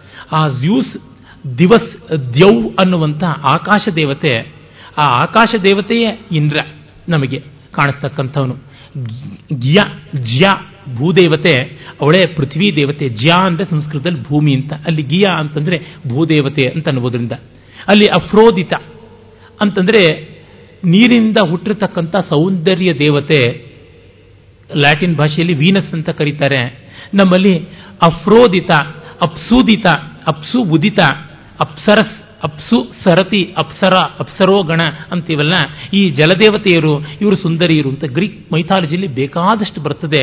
ಈಗ ಕ್ಲಸ್ಟರ್ ಯಾರು ಅಂತಂದರೆ ಲ್ಯಾಟಿನ್ನಲ್ಲಿ ವಲ್ಕನ್ ಅಂತ, ಗ್ರೀಕ್ ಭಾಷೆಯಲ್ಲಿ ಹೆಫಿಸ್ತೋಸ್ ಅಂತ ಕರೀತಕ್ಕಂಥ ಆತ ದೇವತೆಗಳ ಕರ್ಮಾರ, ದೇವತಾ ಶಿಲ್ಪಿ. ಆತ ವಿಶ್ವಕರ್ಮ ಕೂಡ ಹೌದು ಅಂತ ಗೊತ್ತಾಗುತ್ತೆ. ತುಂಬ ತುಂಬ ಸಾಮ್ಯ ಉಂಟು. ಅಲ್ಲಿ ಅಪೋಲೋನ್ ಅಂತ ಕರೀತಕ್ಕಂಥವನನ್ನು ನಮ್ಮಲ್ಲಿ ಮಿತ್ರ ಅಂತ ಕರೀಬಹುದಾದದ್ದು. ಅಪೋಲೋ ಮತ್ತೆ ಪೊಸೈದೊನ್ ಆತ ಸಮುದ್ರ ದೇವತೆ ಇಬ್ಬರಿಗೂ ತುಂಬಾ ಅನ್ಯೋನ್ಯವಾದ ಸಾಮರಸ್ಯ. ಇಬ್ಬರು ಒಟ್ಟೊಟ್ಟಿಗೆ ಕೆಲಸ ಮಾಡ್ತಾರೆ. ಒಮ್ಮೆ ಆ ಇಬ್ಬರಿಗೂ ಕೂಡ ಜ್ಯೂಸನನ್ನ ಪದಚ್ಯುತ ಮಾಡಬೇಕು ಅಂತ ಅಪೇಕ್ಷೆ ಬಂದಾಗ ಮಹಾದೇವ ಜ್ಯೂಸ್ ಅವರಿಬ್ಬರಿಗೆ ದಂಡನೆ ಕೊಡೋದಕ್ಕೆ ಭೂಮಿನಲ್ಲಿ ಬಿಟ್ಟ. ಆಗ ಟ್ರಾಯ್ ನಗರದ ಮಹಾರಾಜ ಲವಮಿದನ್ ಅವನ ಹತ್ತಿರ ಇದ್ದು ಅವರಿಬ್ಬರು ಟ್ರಾಯ್ ಕೋಟೆಯನ್ನು ಕಟ್ಟಿದ್ರು. ಒಂದು ಕಡೆ ಬಾಗಿಲಿಗೆ ಮಾತ್ರ ಅವರು ಮತ್ತೊಬ್ಬ ರಾಜನನ್ನು ಬಳಸ್ಕೊಂಡ್ರು ಅದು ದುರ್ಬಲವಾದ ಬಾಗಿಲು, ಸ್ಕಿಯಾನ್ ಬಾಗಿಲು ಅಂತಾಯ್ತು, ಮಿಕ್ಕಿದ್ದೆಲ್ಲ ದುರ್ಭೇದ್ಯವಾಯಿತು ಅಂತ ಬರುತ್ತೆ. ಒಟ್ಟಿನಲ್ಲಿ ಅಲ್ಲಿಯ ವರುಣ, ಜಲದೇವತೆ, ಪೊಸೈದುನ್, ಮತ್ತೆ ಮಿತ್ರ, ಬೆಳಕಿನ ದೇವತೆ, ಫೀಬಸ್ ಅಪೋಲೋನ್ ಅಂತಲೇ ಕರೀತಾರೆ, ಬೆಳಕಿನ ದೇವತೆ ಅಂತ. ಆಗಲ್ಲದೆ ಸೂರ್ಯ ಬೇರೊಬ್ಬ ಇದ್ದಾನೆ, ಹೀಲಿಯೋಸ್ ಅಂತ. ಗ್ರೀಕ್ ಭಾಷೆನಲ್ಲಿ ಬೆಳಕು ಅನ್ನುವ ಅರ್ಥವೇ ಅಲ್ಲಿರುವಂಥದ್ದು. ನಮ್ಮಲ್ಲಿ ಸವಿತ್ರ, ಸೂರ್ಯ, ಪೂಷ ಅರ್ಯಮ, ಭಗ ಅಂತೆಲ್ಲ ಸೂರ್ಯನನ್ನೇ ಬಗೆ ಬಗೆಯಾಗಿ ಕರಿತೀವಿ. ಜೊತೆಗೆ ಮಿತ್ರ. ಮಿತ್ರಾವರಣರು ಅನ್ಯೋನ್ಯವಾಗಿರ್ತಾರೆ ಅಂತ ಇಷ್ಟೆಲ್ಲ ಸಾಮ್ಯ ಕಂಡು ಬರ್ತದೆ. ಬಹಳ ಬಹಳ ಗ್ರೀಕ್ ದೇವತೆಗಳಿಗೂ ನಮಗೂ ಇದೆ. ಮತ್ತೊಂದು ಈ ಮಾತಿಗೆ ಪೂರಕವಾಗಿ ಹೇಳಬೇಕಂದ್ರೆ ಯಾವಾಗ ಯುರೋಪ್ ತನ್ನ ಕ್ರೈಸ್ತ ಮತದ ಕೊಂಡಿಗಳನ್ನು ಸ್ವಲ್ಪ ಮಟ್ಟಿಗೆ ಕತ್ತರಿಸಿಕೊಂಡು ಈ ಗ್ರೀಕ್ ಸಂಸ್ಕೃತಿಯ ಕಡೆಗೆ ಪೇಗನ್ ಕಲ್ಚರ್ ಅಂತ ಯಾವುದನ್ನ ಅವರು ನಿಂದ್ಯವಾಗಿ ಹೇಳ್ತಾ ಇದ್ರು, ಅದಕ್ಕೆ ತಿರುಗಿತು. ಆಗ ಅವರಿಗೆ ಶುಕ್ರದೇಶ ಕುಲಾಯಿಸಿದ್ದು ಅಲ್ಲಿವರೆಗೂ ಡಾರ್ಕ್ ಏಜಸ್ ಅಂತಲೇ ಮೆಡಿವಲ್ ಪೀರಿಯಡ್ ಅಂತಲೇ, ಅಜ್ಞಾನದ ಕೂಪ ಅಂತಲೇ ಹೇಳ್ತಾ ಇದ್ರು. ಆಮೇಲಿಂದ ಬಂದದ್ದು ಅವರಿಗೆ ವಿಸ್ತಾರ. ಅದು ಕಲೆ ಇರಬಹುದು ಸಾಹಿತ್ಯ ಇರಬಹುದು ವಿಜ್ಞಾನ ಇರಬಹುದು ಮತ್ತಿನ್ಯಾವುದೇ ಲೋಕಶಾಸ್ತ್ರ ಇರಬಹುದು ಜಿಯೋಗ್ರಫಿ ಅಂತ ಯಾವುದಿದೆ, ಅದು ಬೆಳವಣಿಗೆ ಆಗಿದ್ದು, ಇಡೀ ಭೂಗೋಳವನ್ನು ಪರ್ಯವೇಕ್ಷಣೆ ಮಾಡಿ ಹೊಸ ಹೊಸ ಖಂಡಾಂತರಗಳಿಗೆ ಹೋಗಬೇಕು, ವಲಸೆ ಇತ್ಯಾದಿ ಎಲ್ಲವೂ ಕೂಡ ಸಿದ್ಧವಾಗಿದ್ದು when the realised their Greek roots ಚಾಪ್ಮನ್ನ Greek ಭಾಷೆಯಲ್ಲಿದ್ದ ಇಲೆಡ್ ಅನುವಾದ ಯಾವುದನ್ನು ಅದನ್ನು ಓದಿದಾಗ, ಆ ರೊಮ್ಯಾಂಟಿಕ್ ಪೊಯಿಟ್ಸ್ಗೆ ಆದಂಥ ಅನುಭವ ಏನು ಅಂತ ಕವಿತೆಗಳು ಬರೆದಿಟ್ಟಿದ್ದಾರೆ. ಕಾಲ್ರಿಜ್ ಶೆಲ್ಲಿ ಮೊದಲಾದಂಥವರೆಲ್ಲರೂ ಕೂಡ ಇವನಂತೂ, ಕೀಟ್ಸ್ ಅಂತೂ ಉನ್ಮಾದಕ್ಕೆ ಒಳಗಾಗ್ಬಿಟ್ಟಿದ್ದ ಗ್ರೀಕ್ ಕಾವ್ಯಗಳನ್ನೆಲ್ಲ ನೋಡಿಬಿಟ್ಟಿದನು. ಆ ಪದ್ಧತಿ, ಆ ಪರಂಪರೆ ನಮಗೆ ವೇದಗಳನ್ನು, ವೇದ ಮೂಲೀಯವಾದ ದೇವತಾ ತತ್ವಗಳನ್ನು ತಿಳ್ಕೊಂಡಾಗ ಆಗಬೇಕು. ಆ ಸ್ಫೂರ್ತಿ ಮತ್ತೆ ನಮ್ಮಲ್ಲಿಯೇ ಕಾಣುವಂಥದ್ದು. ಹೀಗೆ ಭೂಸ್ಥಾನೀಯ ದೇವತೆಗಳು ಅನೇಕ. ಅವರು ನೋಡಿದ ಮೇಲೆ ನಾವು ಅಂತರಿಕ್ಷ ಸ್ಥಾನೀಯ ದೇವತೆಗಳನ್ನು ಕಾಣಬಹುದು. ಅಂತರಿಕ್ಷ ಅಂತಂದರೆ ಭೂಮಿಗೂ ಆಕಾಶಕ್ಕೂ ನಡುವಣದು. ದ ನಿಯರರ್ ಸ್ಪೇಸ್ ಅಂತ ಕರೀಬಹುದು. ಅಥವಾ ದ್ಯುಸ್ಥಾನವನ್ನು ಔಟರ್ ಸ್ಪೇಸ್ ಅಂತ ಕೂಡ ಕರೀಬಹುದು. ಅಲ್ಲಿ ಎದ್ದು ಕಾಣುವಂಥವನು ಇಂದ್ರ. ಇಂದ್ರನ ಬಗ್ಗೆ ಸಾಕಷ್ಟು ನಾವು ನೋಡಿದ್ದೀವಿ ನಿನ್ನೆ ಕೂಡ ಇನ್ನೂರ ಐವತ್ತಕ್ಕೂ ಹೆಚ್ಚು ಸೂಕ್ತಗಳು ಉಂಟು ಅಂತ. ಇಂದ್ರನನ್ನ ಪಾರಮಾರ್ಥಿಕವಾಗಿ ದೇಹಾಭಿಮಾನಿಯಾದ ಇಂದ್ರಿಯಾಭಿಮಾನಿಯಾದ ದೇವತೆ ಅಂತ. ಇಂದ್ರಾಣಿ ಶಚಿ ಅಂತಂದರೆ ಎಲ್ಲ ವಿಷಯ ಪ್ರಪಂಚದ ಅಧಿಷ್ಠಾತ್ರಿ, ಪಂಚಭೂತಗಳ ಒಡತಿ ಇಂದ್ರಾಣಿ ಆದರೆ ಪಂಚಭೂತಗಳ ಶಬ್ದಸ್ಪರ್ಶ, ರೂಪ, ರಸ, ಗಂಧ ಅನ್ನುವ ತನ್ಮಾತ್ರಗಳ ಮೂಲಕ ಸಂವೇದನೆಯನ್ನು ಮಾಡುವ ಇಂದ್ರಿಯಗಳ ಅಧಿಪತಿ ಇಂದ್ರ ಅಂತ. ಇದು ಹಿಂದೆಯೇ ನಾನು ಹೇಳಿದ್ದು ಉಂಟು. ಆತ ಇಡೀ ಭೂಮಿ, ಆಕಾಶ ಎಲ್ಲಕ್ಕೂ ವ್ಯವಸ್ಥೆಯನ್ನು ಕಲ್ಪಿಸ್ತಕ್ಕಂಥವನು. ಅವನ ಅಭಿಮಾನವಾದ ಪಕ್ಷಿ ಶೇನ ಅಂತ. ಗ್ರೀಕ್ ಭಾಷೆಯಲ್ಲಿ ಕೂಡ ನಾವು ಜ್ಯೂಸನ ಬಗ್ಗೆ ಹೇಳುವಾಗ ಅವನು ಪ್ರಿಯವಾದಂಥ ಪಕ್ಷಿ ಗರುಡ, ಹದ್ದು ಅಂತೆಲ್ಲ ಬರುತ್ತದೆ. ಅದೆಲ್ಲ ಇಲ್ಲಿ ತುಂಬ ಕಾಣಿಸುತ್ತದೆ. ಅವನು ಶತ್ರುಮರ್ದನ ಯಸ್ತೀಮದೋ ಯಜ್ಜಶ್ಚಾರುಸ್ತಿ ಏನ ವೃತ್ರಾಣಿ ಹರ್ಯಶ್ವಹಂಸಿ ಸತ್ವಾಮಿಂದ್ರ ಪ್ರಭುವ ಸೋಮವತ್ತು ಅಂತ ಹೇಳಿ ಅವನು ಸೋಮವನ್ನು ಪಾನ ಮಾಡಿ ವೈರಿಗಳನ್ನು ಧ್ವಂಸ ಮಾಡಿ ಲೋಕದಲ್ಲಿ ವ್ಯವಸ್ಥೆಯನ್ನು ಕಾಪಾಡ್ತಾನೆ. ಆ ಸೋಮ ನಿನಗೆ ಹರ್ಷ ಉಂಟು ಮಾಡಲಿ ಅನ್ನುವುದು ಬೇಕಾದಷ್ಟು ಬಾರಿ ಬರುತ್ತೆ. ಸೋಮಯಾಗದಲ್ಲಿ ಪ್ರಯಾಜ ಪ್ರಧಾನವಾದ ಆಹುತಿ ಇಂದ್ರನಿಗೆ ಕೊಡುವಂಥದ್ದು. ಜಗತ್ತಿನ ಪುಷ್ಟಿಕಾರಕವಾದ ದ್ರವ್ಯ ಇಂದ್ರನಿಗೆ ತಲುಪುವುದು ಅಂತ ನಮಗೆ ಗೊತ್ತಾಗುತ್ತೆ. ಮತ್ತೆ ಅವನು ಯುದ್ಧಶೀಲ.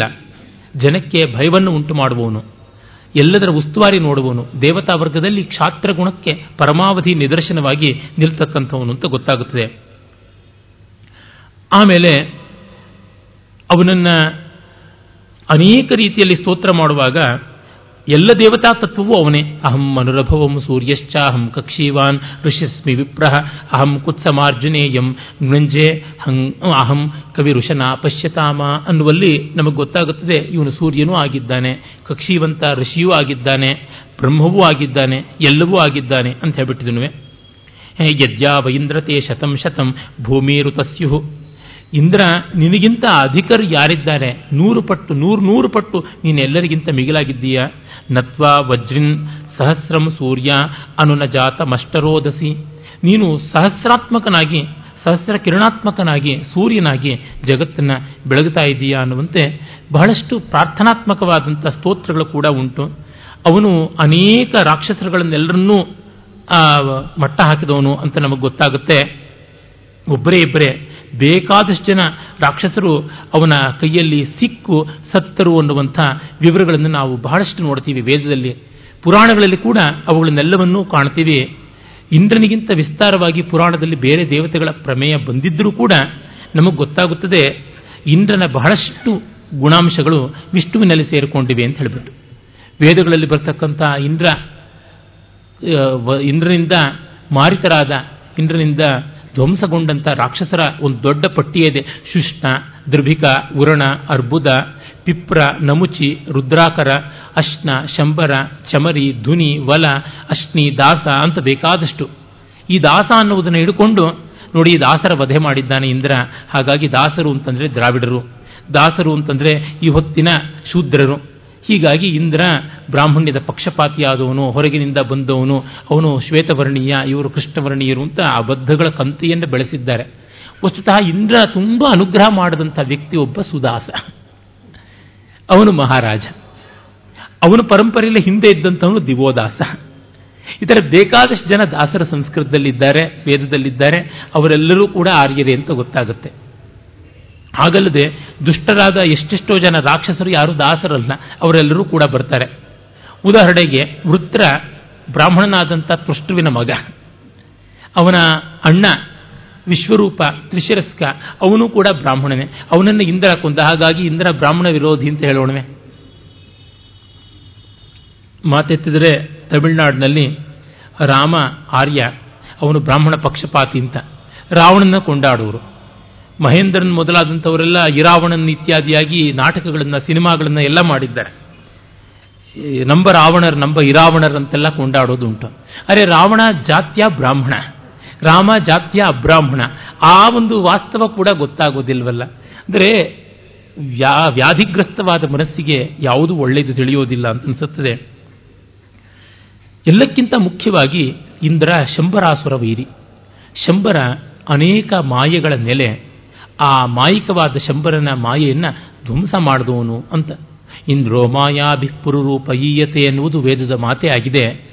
ತನ್ನ ಮಾಯೆಯನ್ನು ಶಂಬರನ ಮೇಲೆ ಪ್ರಸರಿಸಿ ಅದನ್ನು ಮೀರಿಸಿದ ಅಂತ ಈ ಕಾರಣದಿಂದಲೇ ಮುಂದೆಯೂ ನಮ್ಮಲ್ಲಿ ಯಾವುದೇ ಮಾಯಾತಂತ್ರಕ್ಕೆ ಇಂದ್ರಜಾಲ ಅನ್ನುವ ಹೆಸರು ಬಂತು. ಇಂದ್ರಜಾಲ, ಮಹೇಂದ್ರಜಾಲ ಇತ್ಯಾದಿಯಾಗಿ ಮಾಡುವುದು ಆ ಉಲ್ಲೇಖದಿಂದ ಬಂದದ್ದು. ಅಂದರೆ ಶಠಂ ಪ್ರತಿ ಶಾಠ್ಯಮಾಚರೇತ್. ದುಷ್ಟನಿಗೆ ದುಷ್ಟತನದಿಂದಲೇ ದಾರಿ ತೋರಿಸಬೇಕು. ಬೇರೊಂದು ಅಲ್ಲ ಅಂತ.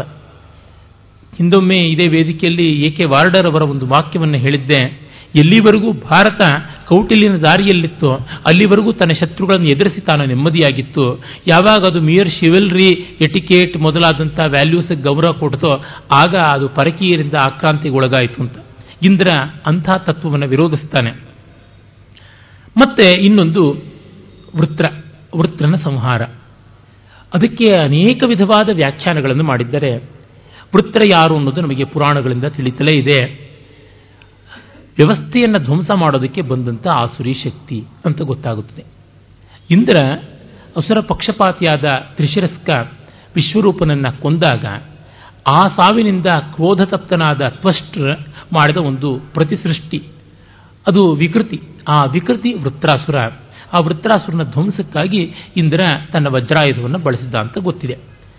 ವೇದಗಳಲ್ಲಿ ಅನೇಕ ಬಾರಿ ಅಹಿ ಅಂತ ಕಲಿ ಅಂತ ಎಲ್ಲ ಹೇಳ್ತಕ್ಕಂಥ ವೃತ್ರ ಅವನನ್ನ ಕೊಂದು ಸೆರೆಯಲ್ಲಿದ್ದ ನೀರುಗಳನ್ನು ಬಿಡಿಸಿದ ಅಂತ. ಇದನ್ನ ಭೌತಿಕವಾಗಿ ಆ ಹಿಮಯುಗ ಮುಗಿದ ತಕ್ಷಣ ನೀರು ಕರಗಿ ಮಹಾಪೂರವಾಗಿ ಹರಿದದ್ದನ್ನು ಮತ್ತು ಮಳೆಯಿಲ್ಲದೆ ಒದ್ದಾಡ್ತಾ ಇದ್ದ ಕಾಲದಲ್ಲಿ ಒಮ್ಮೆಗೆ ಮೋಡಗಳು ಗುಡುಗಿ ಮಳೆ ಬಂದದ್ದು. ಅಂದರೆ ಮೋಡಗಳು ಡಿಕ್ಕಿ ಹೊಡ್ಕೊಂಡಾಗ ಮಿಂಚು, ಗುಡುಗು, ಸಿಡಿಲು ಎಲ್ಲ ಉಂಟಾಗುತ್ತದೆ. ಅದು ಇಂದ್ರ ಮೋಡಗಳನ್ನು, ಅಂದರೆ ಮೋಡ ರೂಪಿಯಾದ ವೃತ್ರಾಸುರ ಸೆರೆ ಹಿಡಿದುಕೊಂಡಿದ್ದ ನೀರನ್ನು ಬಿಡಿಸಿದ್ದು ಅಂತೆಲ್ಲ ಮಾಡಿದ್ದಾರೆ. ಹಾಗಲ್ಲದೆ ಅದಕ್ಕೆ ಪಾರಮಾರ್ಥಿಕವಾದ ಅರ್ಥವನ್ನು ಹೇಳುವಂಥದ್ದು, ಜ್ಞಾನವನ್ನು ಸೆರೆ ಬಿಡಿಸಿದ್ದು ಅಂತ. ಗೋವುಗಳನ್ನು ಪಣಿಗಳು ಹಿಡಿದಿದ್ದರೆ ಬಿಡಿಸಿದ್ದೇನೆ ಅದು ಅಂತ. ಗೋ ಶಬ್ದಕ್ಕೆ ಇರುವ ಅನೇಕ ಅರ್ಥದಲ್ಲಿ ನೀರು, ಜ್ಞಾನ ಎಲ್ಲ ಕೂಡ ಉಂಟು. ಎಲ್ಲವನ್ನು ನಾವು ಒಪ್ಪಿಕೊಳ್ಳಬಹುದು. ಇದು ಮಾತ್ರ ಅರ್ಥ, ಇದು ಅಲ್ಲ ಅಂತ ಹೇಳೋದಕ್ಕೆ ಸಾಧ್ಯ ಇಲ್ಲ. ಯಾಕೆಂದರೆ ಭೌತಿಕವಾಗಿ ನೋಡುವಾಗ ಆ ನೀರ್ಗಲ್ಲುಗಳ ನದಿಗಳು ಕರೆಗೆ ಬಂದಂಥದ್ದು ಒಂದು. ಇಂದ್ರ ಆ ರೀತಿಯಾಗಿ ಸಹಾಯ ಮಾಡ್ದ ಅಂತ ಅನ್ನೋದನ್ನು ಪ್ರಕೃತಿಯಲ್ಲಿ ಸಾಕ್ಷಾತ್ಕಾರ ಮಾಡಿಕೊಂಡಿದ್ದು. ಯಾಕೆಂದರೆ ನಮಗೆ ಮೊನ್ನೆ ದಿವಸವೇ ಪತ್ರಿಕೆಯಲ್ಲಿ ಗೊತ್ತಾಗ್ತಾ ಇದೆ, ವಿಜಯ ಕರ್ನಾಟಕದಲ್ಲಿ ಮುಖಪುಟದಲ್ಲಿ ಬಂದಿತ್ತು, ಇನ್ನು ಐವತ್ತು ವರ್ಷ ಗಂಗಾ ನದಿಗೆ ಆಯುಷ್ಯ ಅಂತ. ಆ ಒಂದು ಗಂಗಾ ಗ್ಲೇಸಿಯರು ವರ್ಷದಿಂದ ವರ್ಷಕ್ಕೆ ಹಲವು ಅಡಿಗಳಷ್ಟು ರೆಸಿಷನ್ ಆಗ್ತಾ ಇದೆ, ಕರಗಿ ಹೋಗ್ತಾ ಇದೆ ಹಿಂದಕ್ಕೆ ಹಿಂದಕ್ಕೆ ಹೋಗ್ತಾ ಇದೆ, ಇನ್ನು ಉಳಿದಂತೆ ಆಗುತ್ತದೆ. ಮತ್ತು ಗಂಗೆಗೆ ಹರಿಯುವಂಥ ಉಪನದಿಗಳ ಹರಿವು ಕೂಡ ಬಹಳ ಕಡಿಮೆ ಆಗ್ತಾ ಇದೆ ಅಂತೆಲ್ಲ ಕೇಳಿದ್ದೀವಿ. ಗಂಗೆ ಇನ್ನು ಅಸ್ತಂಗತಳೆ ಆಗಿಬಿಡ್ತಾಳೋ ಏನು ಅಂತ. ಈ ಚಿಂತೆಯಲ್ಲಿ ನೋಡಿದಾಗ ನದಿಗಳು ಎಷ್ಟು ಮುಖ್ಯ ಅಂತ ತಿಳಿಯುತ್ತವೆ.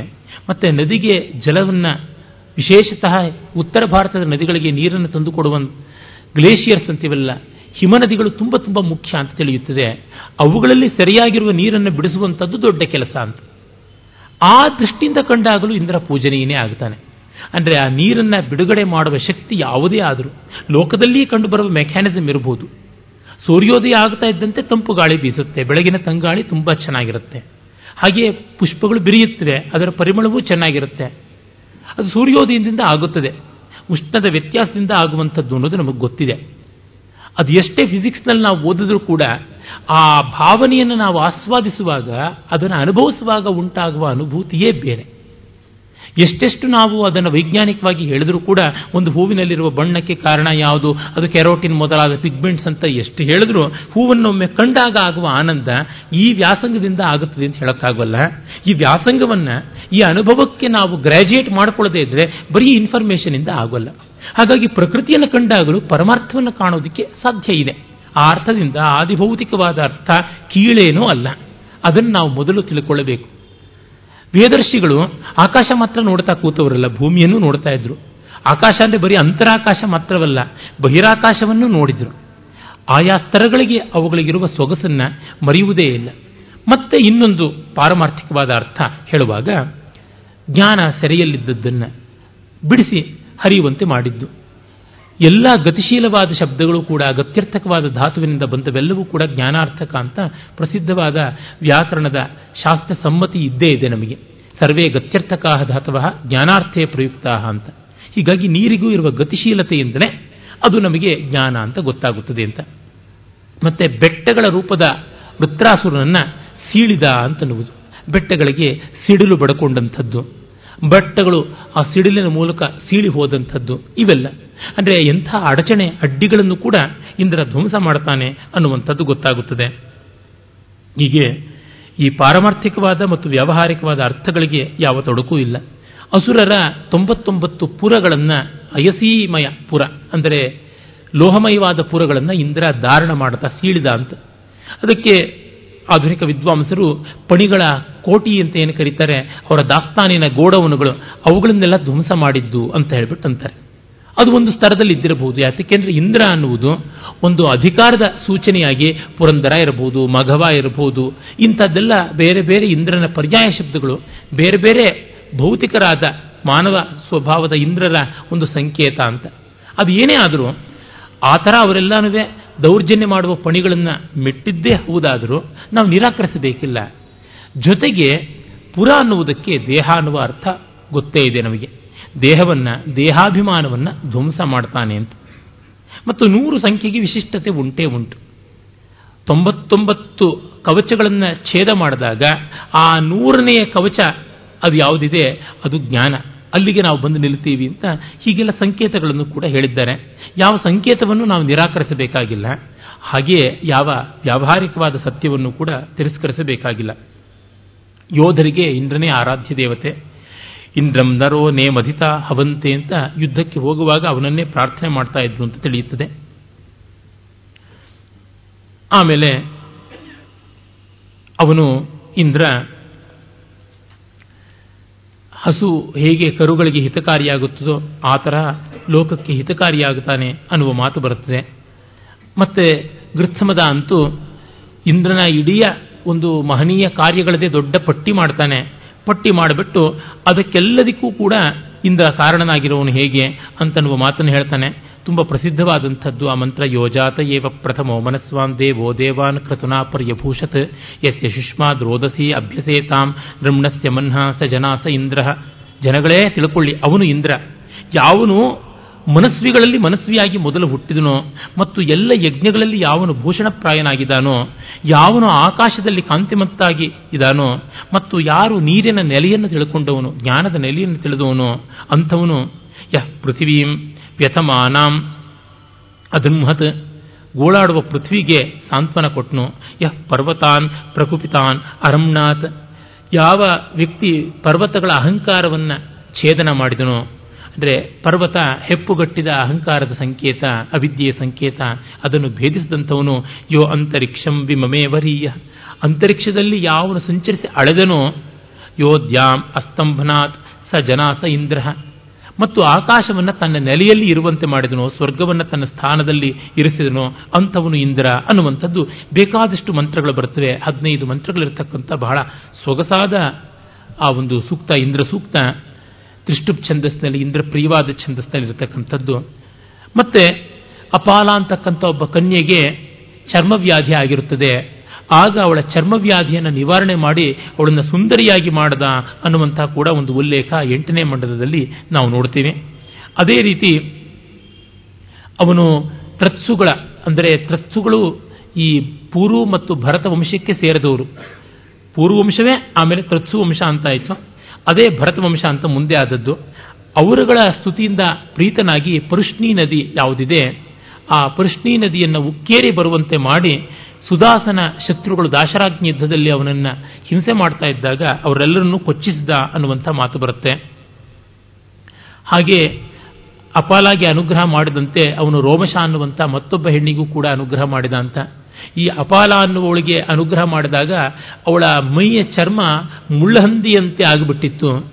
ಅವಳ ಆ ಮೈಯನ್ನ ಶೋಭಸ್ಕರವಾಗಿ, ಶೋಭ, ಶೋಭನಾಸ್ಪದವಾಗಿ ಬಂಗಾರದ ಬಣ್ಣಕ್ಕೆ ತರುವುದಕ್ಕಾಗಿ ನೊಗದ ರಂಧ್ರದಲ್ಲಿ ಮೂರು ಬಾರಿ ಹೊಗಿಸಿ, ಆಚೆಯಿಂದ ಈಚೆಗೆ, ಈಚೆಯಿಂದ ಆಚೆಗೆ ತೆಗೆಸಿ ಅವಳನ್ನು ದೇದೀಪ್ಯಮಾನಳಾಗಿ ಮಾಡದ ಅಂತೆಲ್ಲ ಬರುತ್ತದೆ. ವಿವಾಹ ಕಾಲದಲ್ಲಿ ಕನ್ಯೆಯ ತಲೆಯ ಮೇಲೆ ನೊಗ ಇಡುವುದುಂಟು. ಎರಡು ಅರ್ಥದಲ್ಲಿ ಒಂದು ಅವಳು ಸಂಸಾರದ ಭಾರವನ್ನು ಹೊರತಕ್ಕಂಥವಳು ಅಂತ. ಆ ಸಂದರ್ಭದಲ್ಲಿ ಹೇಳುವಂಥ ಮಂತ್ರಗಳು ಆ ಅಪಾಲಾದೇವಿ ಅವಳು ಕಂಡುಕೊಂಡಂಥ ಆ ಋಷಿಕೆಯ ಮಂತ್ರಗಳು. ಆ ನೊಗದ ರಂಧ್ರದಿಂದ ನೊಗಕ್ಕೆ ಮಧ್ಯದಲ್ಲಿ ರಂಧ್ರ ಒಂದಿರುತ್ತೆ. ಆ ಕಡೆಗೆ, ಈ ಕಡೆಗೆ ಎರಡೂ ಕಡೆಯಲ್ಲೂ ಇರುತ್ತೆ. ಆ ರಂಧ್ರಕ್ಕೆ ಒಂದು ಗೂಟವನ್ನು ಹಾಕ್ತಾರೆ. ಆ ಗೂಟದಿಂದ ಆಚೆ ಈಚೆಗೆ ಎತ್ತುಗಳು ಹೋಗಬಾರದು ಅಂತ. ಆ ರಂಧ್ರದ ಮೂಲಕವಾಗಿ ಒಂದು ಬಂಗಾರದ ಉಂಗುರವನ್ನು ಯಾವುದನ್ನು ವಿವಾಹದಲ್ಲಿ ಹಾಕಿಸಿ, ಕನ್ಯೆಯ ಪ್ರತಿನಿಧಿಯಾಗಿ ಅದನ್ನು ಓಡಾಡಿಸ್ತಾರೆ. ಬಂಗಾರದ ಬಣ್ಣ ಬಂತು, ಬಂಗಾರವೇ ಆದಳು ಅಂತ. ಅಂದರೆ ಕನ್ಯೆಗೆ ಯಾವುದೇ ರೋಗ ಇದ್ದರೆ ಅದು ನಿರ್ಮುಕ್ತಳಾಗ್ತಾಳೆ ಅನ್ನುವುದು. ಮತ್ತು ಒಬ್ಬ ರೋಗದಿಂದಲೇ ಒದ್ದಾಡುವ ಕಾರಣ, ಅದರಿಂದಲೇ ಮದುವೆಗೆ ಅವಕಾಶ ಇಲ್ಲದೆ ಒದ್ದಾಡ್ತಾ ಇದ್ದ ಒಬ್ಬ ಹೆಣ್ಣು ಮಗಳು ಅಪಾಲ ನದಿಯಲ್ಲಿ ಹೊಡ್ಕೊಂಡು ಬರ್ತಾ ಇದ್ದ ಸೋಮಲತೆಯನ್ನು ಕಂಡು ಅದನ್ನು ಕುಟ್ಟಿ ಪುಡಿ ಮಾಡಿ ಸೋಮಯಜ್ಞದಲ್ಲಿ ಆಹುತಿ ಕೊಡುವುದಕ್ಕೆ ಬೇಕಾದ ಗ್ರಾವ ಅಂತ ಕರೀತಾರಲ್ಲ, ಶಿಲೆ, ಉಪಲ ಇವಳು ಯಾವುದೂ ಇಲ್ಲದೆ ಸೋಮ ನಿಷ್ಪೀಡನ ಗೊತ್ತಾಗದೆ ಒದ್ದಾಡ್ತಾ ಇದ್ದವಳು. ತನ್ನ ಹಲ್ಲಿನಿಂದಲೇ ಕಚ್ಚಿ ಆ ರಸವನ್ನು ಬಾಯಲ್ಲಿಯೇ ಇಂದ್ರ ನಿನಗೆ ಅರ್ಪಿತ ಅಂದಾಗ ಇಂದ್ರ ಒಲಿದ ಅಂತ. ಇಷ್ಟು ಮುಗ್ಧವಾದ ಮಡಿ, ಶುಚಿ ಯಾವುದು ಇಲ್ಲದಂಥ ಪೂಜೆಗೂ ಕೂಡ ಒಲಿತಾನೆ ಪರಮಾತ್ಮ. ಪ್ರಾಮಾಣಿಕವಾದ ಪ್ರೀತಿ, ಭಕ್ತಿ ಇದ್ದರೆ ಎನ್ನುವುದನ್ನು ಕೂಡ ತೋರ್ಪಡಿಸುತ್ತದೆ. ಶಬರಿಯಂಥ ಕಥೆ, ವಾಲ್ಮೀಕಿ ರಾಮಾಯಣದಲ್ಲಿ, ಇಲ್ಲ, ಅವಳು ಎಂಜಲ ಹಣ್ಣನ್ನು ರಾಮ ತಿಂದ, ಅವಳು ಎಂಜಲು ಮಾಡಿ ಕೊಟ್ಲು ಅಂತ. ಈ ರೀತಿಯಾದ ಕಥೆಗಳಿಗೆಲ್ಲಕ್ಕೂ ಅದು ಮೂಲ. ಅಂದರೆ ಭಕ್ತ ಹೇಗೆ ಕೊಟ್ಟರು ಭಗವಂತ ಸ್ವೀಕರಿಸ್ತಾನೆ ಅಂತ ಅನ್ನುವುದು. ಈ ಕಾರುಣ್ಯವನ್ನೆಲ್ಲ ನಾವು ವಿಶೇಷವಾಗಿ ಕಾಣ್ತೀವಿ. ಈಗ ಇಂದ್ರ ಬರೀ ಯುದ್ಧ ದೇವತೆಯಾಗಿ ಮಾತ್ರವಲ್ಲದೆ ಲೋಕಾನುಗ್ರಹ ಕಾರಕ ಕೂಡ ಹೌದು ಅಂತ ಗೊತ್ತಾದಂತೆ ದೀನ ದುಃಖಿತರಿಗೆ ಸಾಂತ್ವನ ಕೊಡ್ತಾನೆ ಅಂತ ಕೂಡ ಗೊತ್ತಾಗುತ್ತದೆ. ಆಮೇಲೆ ಮತ್ತೊಬ್ಬ ದೇವತೆ ನಾವು ವಾಯುವನ್ನು ನೋಡ್ತೀವಿ. ಆತನನ್ನ ಮರುದೇವತೆಗಳ ಗುಂಪಿನಲ್ಲೂ ಕೂಡ ಕಾಣ್ತೀವಿ. ಮರುತರು ಅನೇಕರು.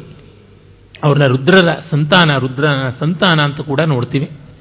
ನಮ್ಮ ಪುರಾಣಗಳಲ್ಲಿ ಹಲವು ಕಡೆ ಆಂಜನೇಯ, ಹನುಮಂತ ರುದ್ರಾಂಶ ಸಂಭೂತ, ಶಿವನ ಮಗ ಅನ್ನುವಂತೆಲ್ಲ ಕಥೆಗಳು ಬರುತ್ತವೆ. ಅದಕ್ಕೆ ಮೂಲ ಇಲ್ಲಿದೆ. ಮರುದೇವತೆಗಳು ರುದ್ರನ ಸಂತಾನ ಅಂತ ಹೇಳುವುದರಿಂದ ಆ ಕಥೆಯನ್ನು, ಆ ತತ್ವವನ್ನು ಮುಂದೆ ಪುರಾಣಗಳಲ್ಲಿ ಬೆಳೆಸಿಕೊಂಡಂಥದ್ದನ್ನು ನೋಡ್ತೀವಿ. ವಾಯುವು ಬಹಳ ಬಹಳ ವಿಶೇಷವಾದ ದೇವತೆಯಾಗಿ ನಮಗೆ ಕಾಣಿಸ್ತಾನೆ. ಸುಮಾರು ಎರಡು ಮೂರು ಸೂಕ್ತಗಳಿವೆ ಅಷ್ಟೇ. ಆದರೂ ತುಂಬ ಚೆನ್ನಾಗಿರುವಂಥ ಸೂಕ್ತಗಳೇ ಇವೆ.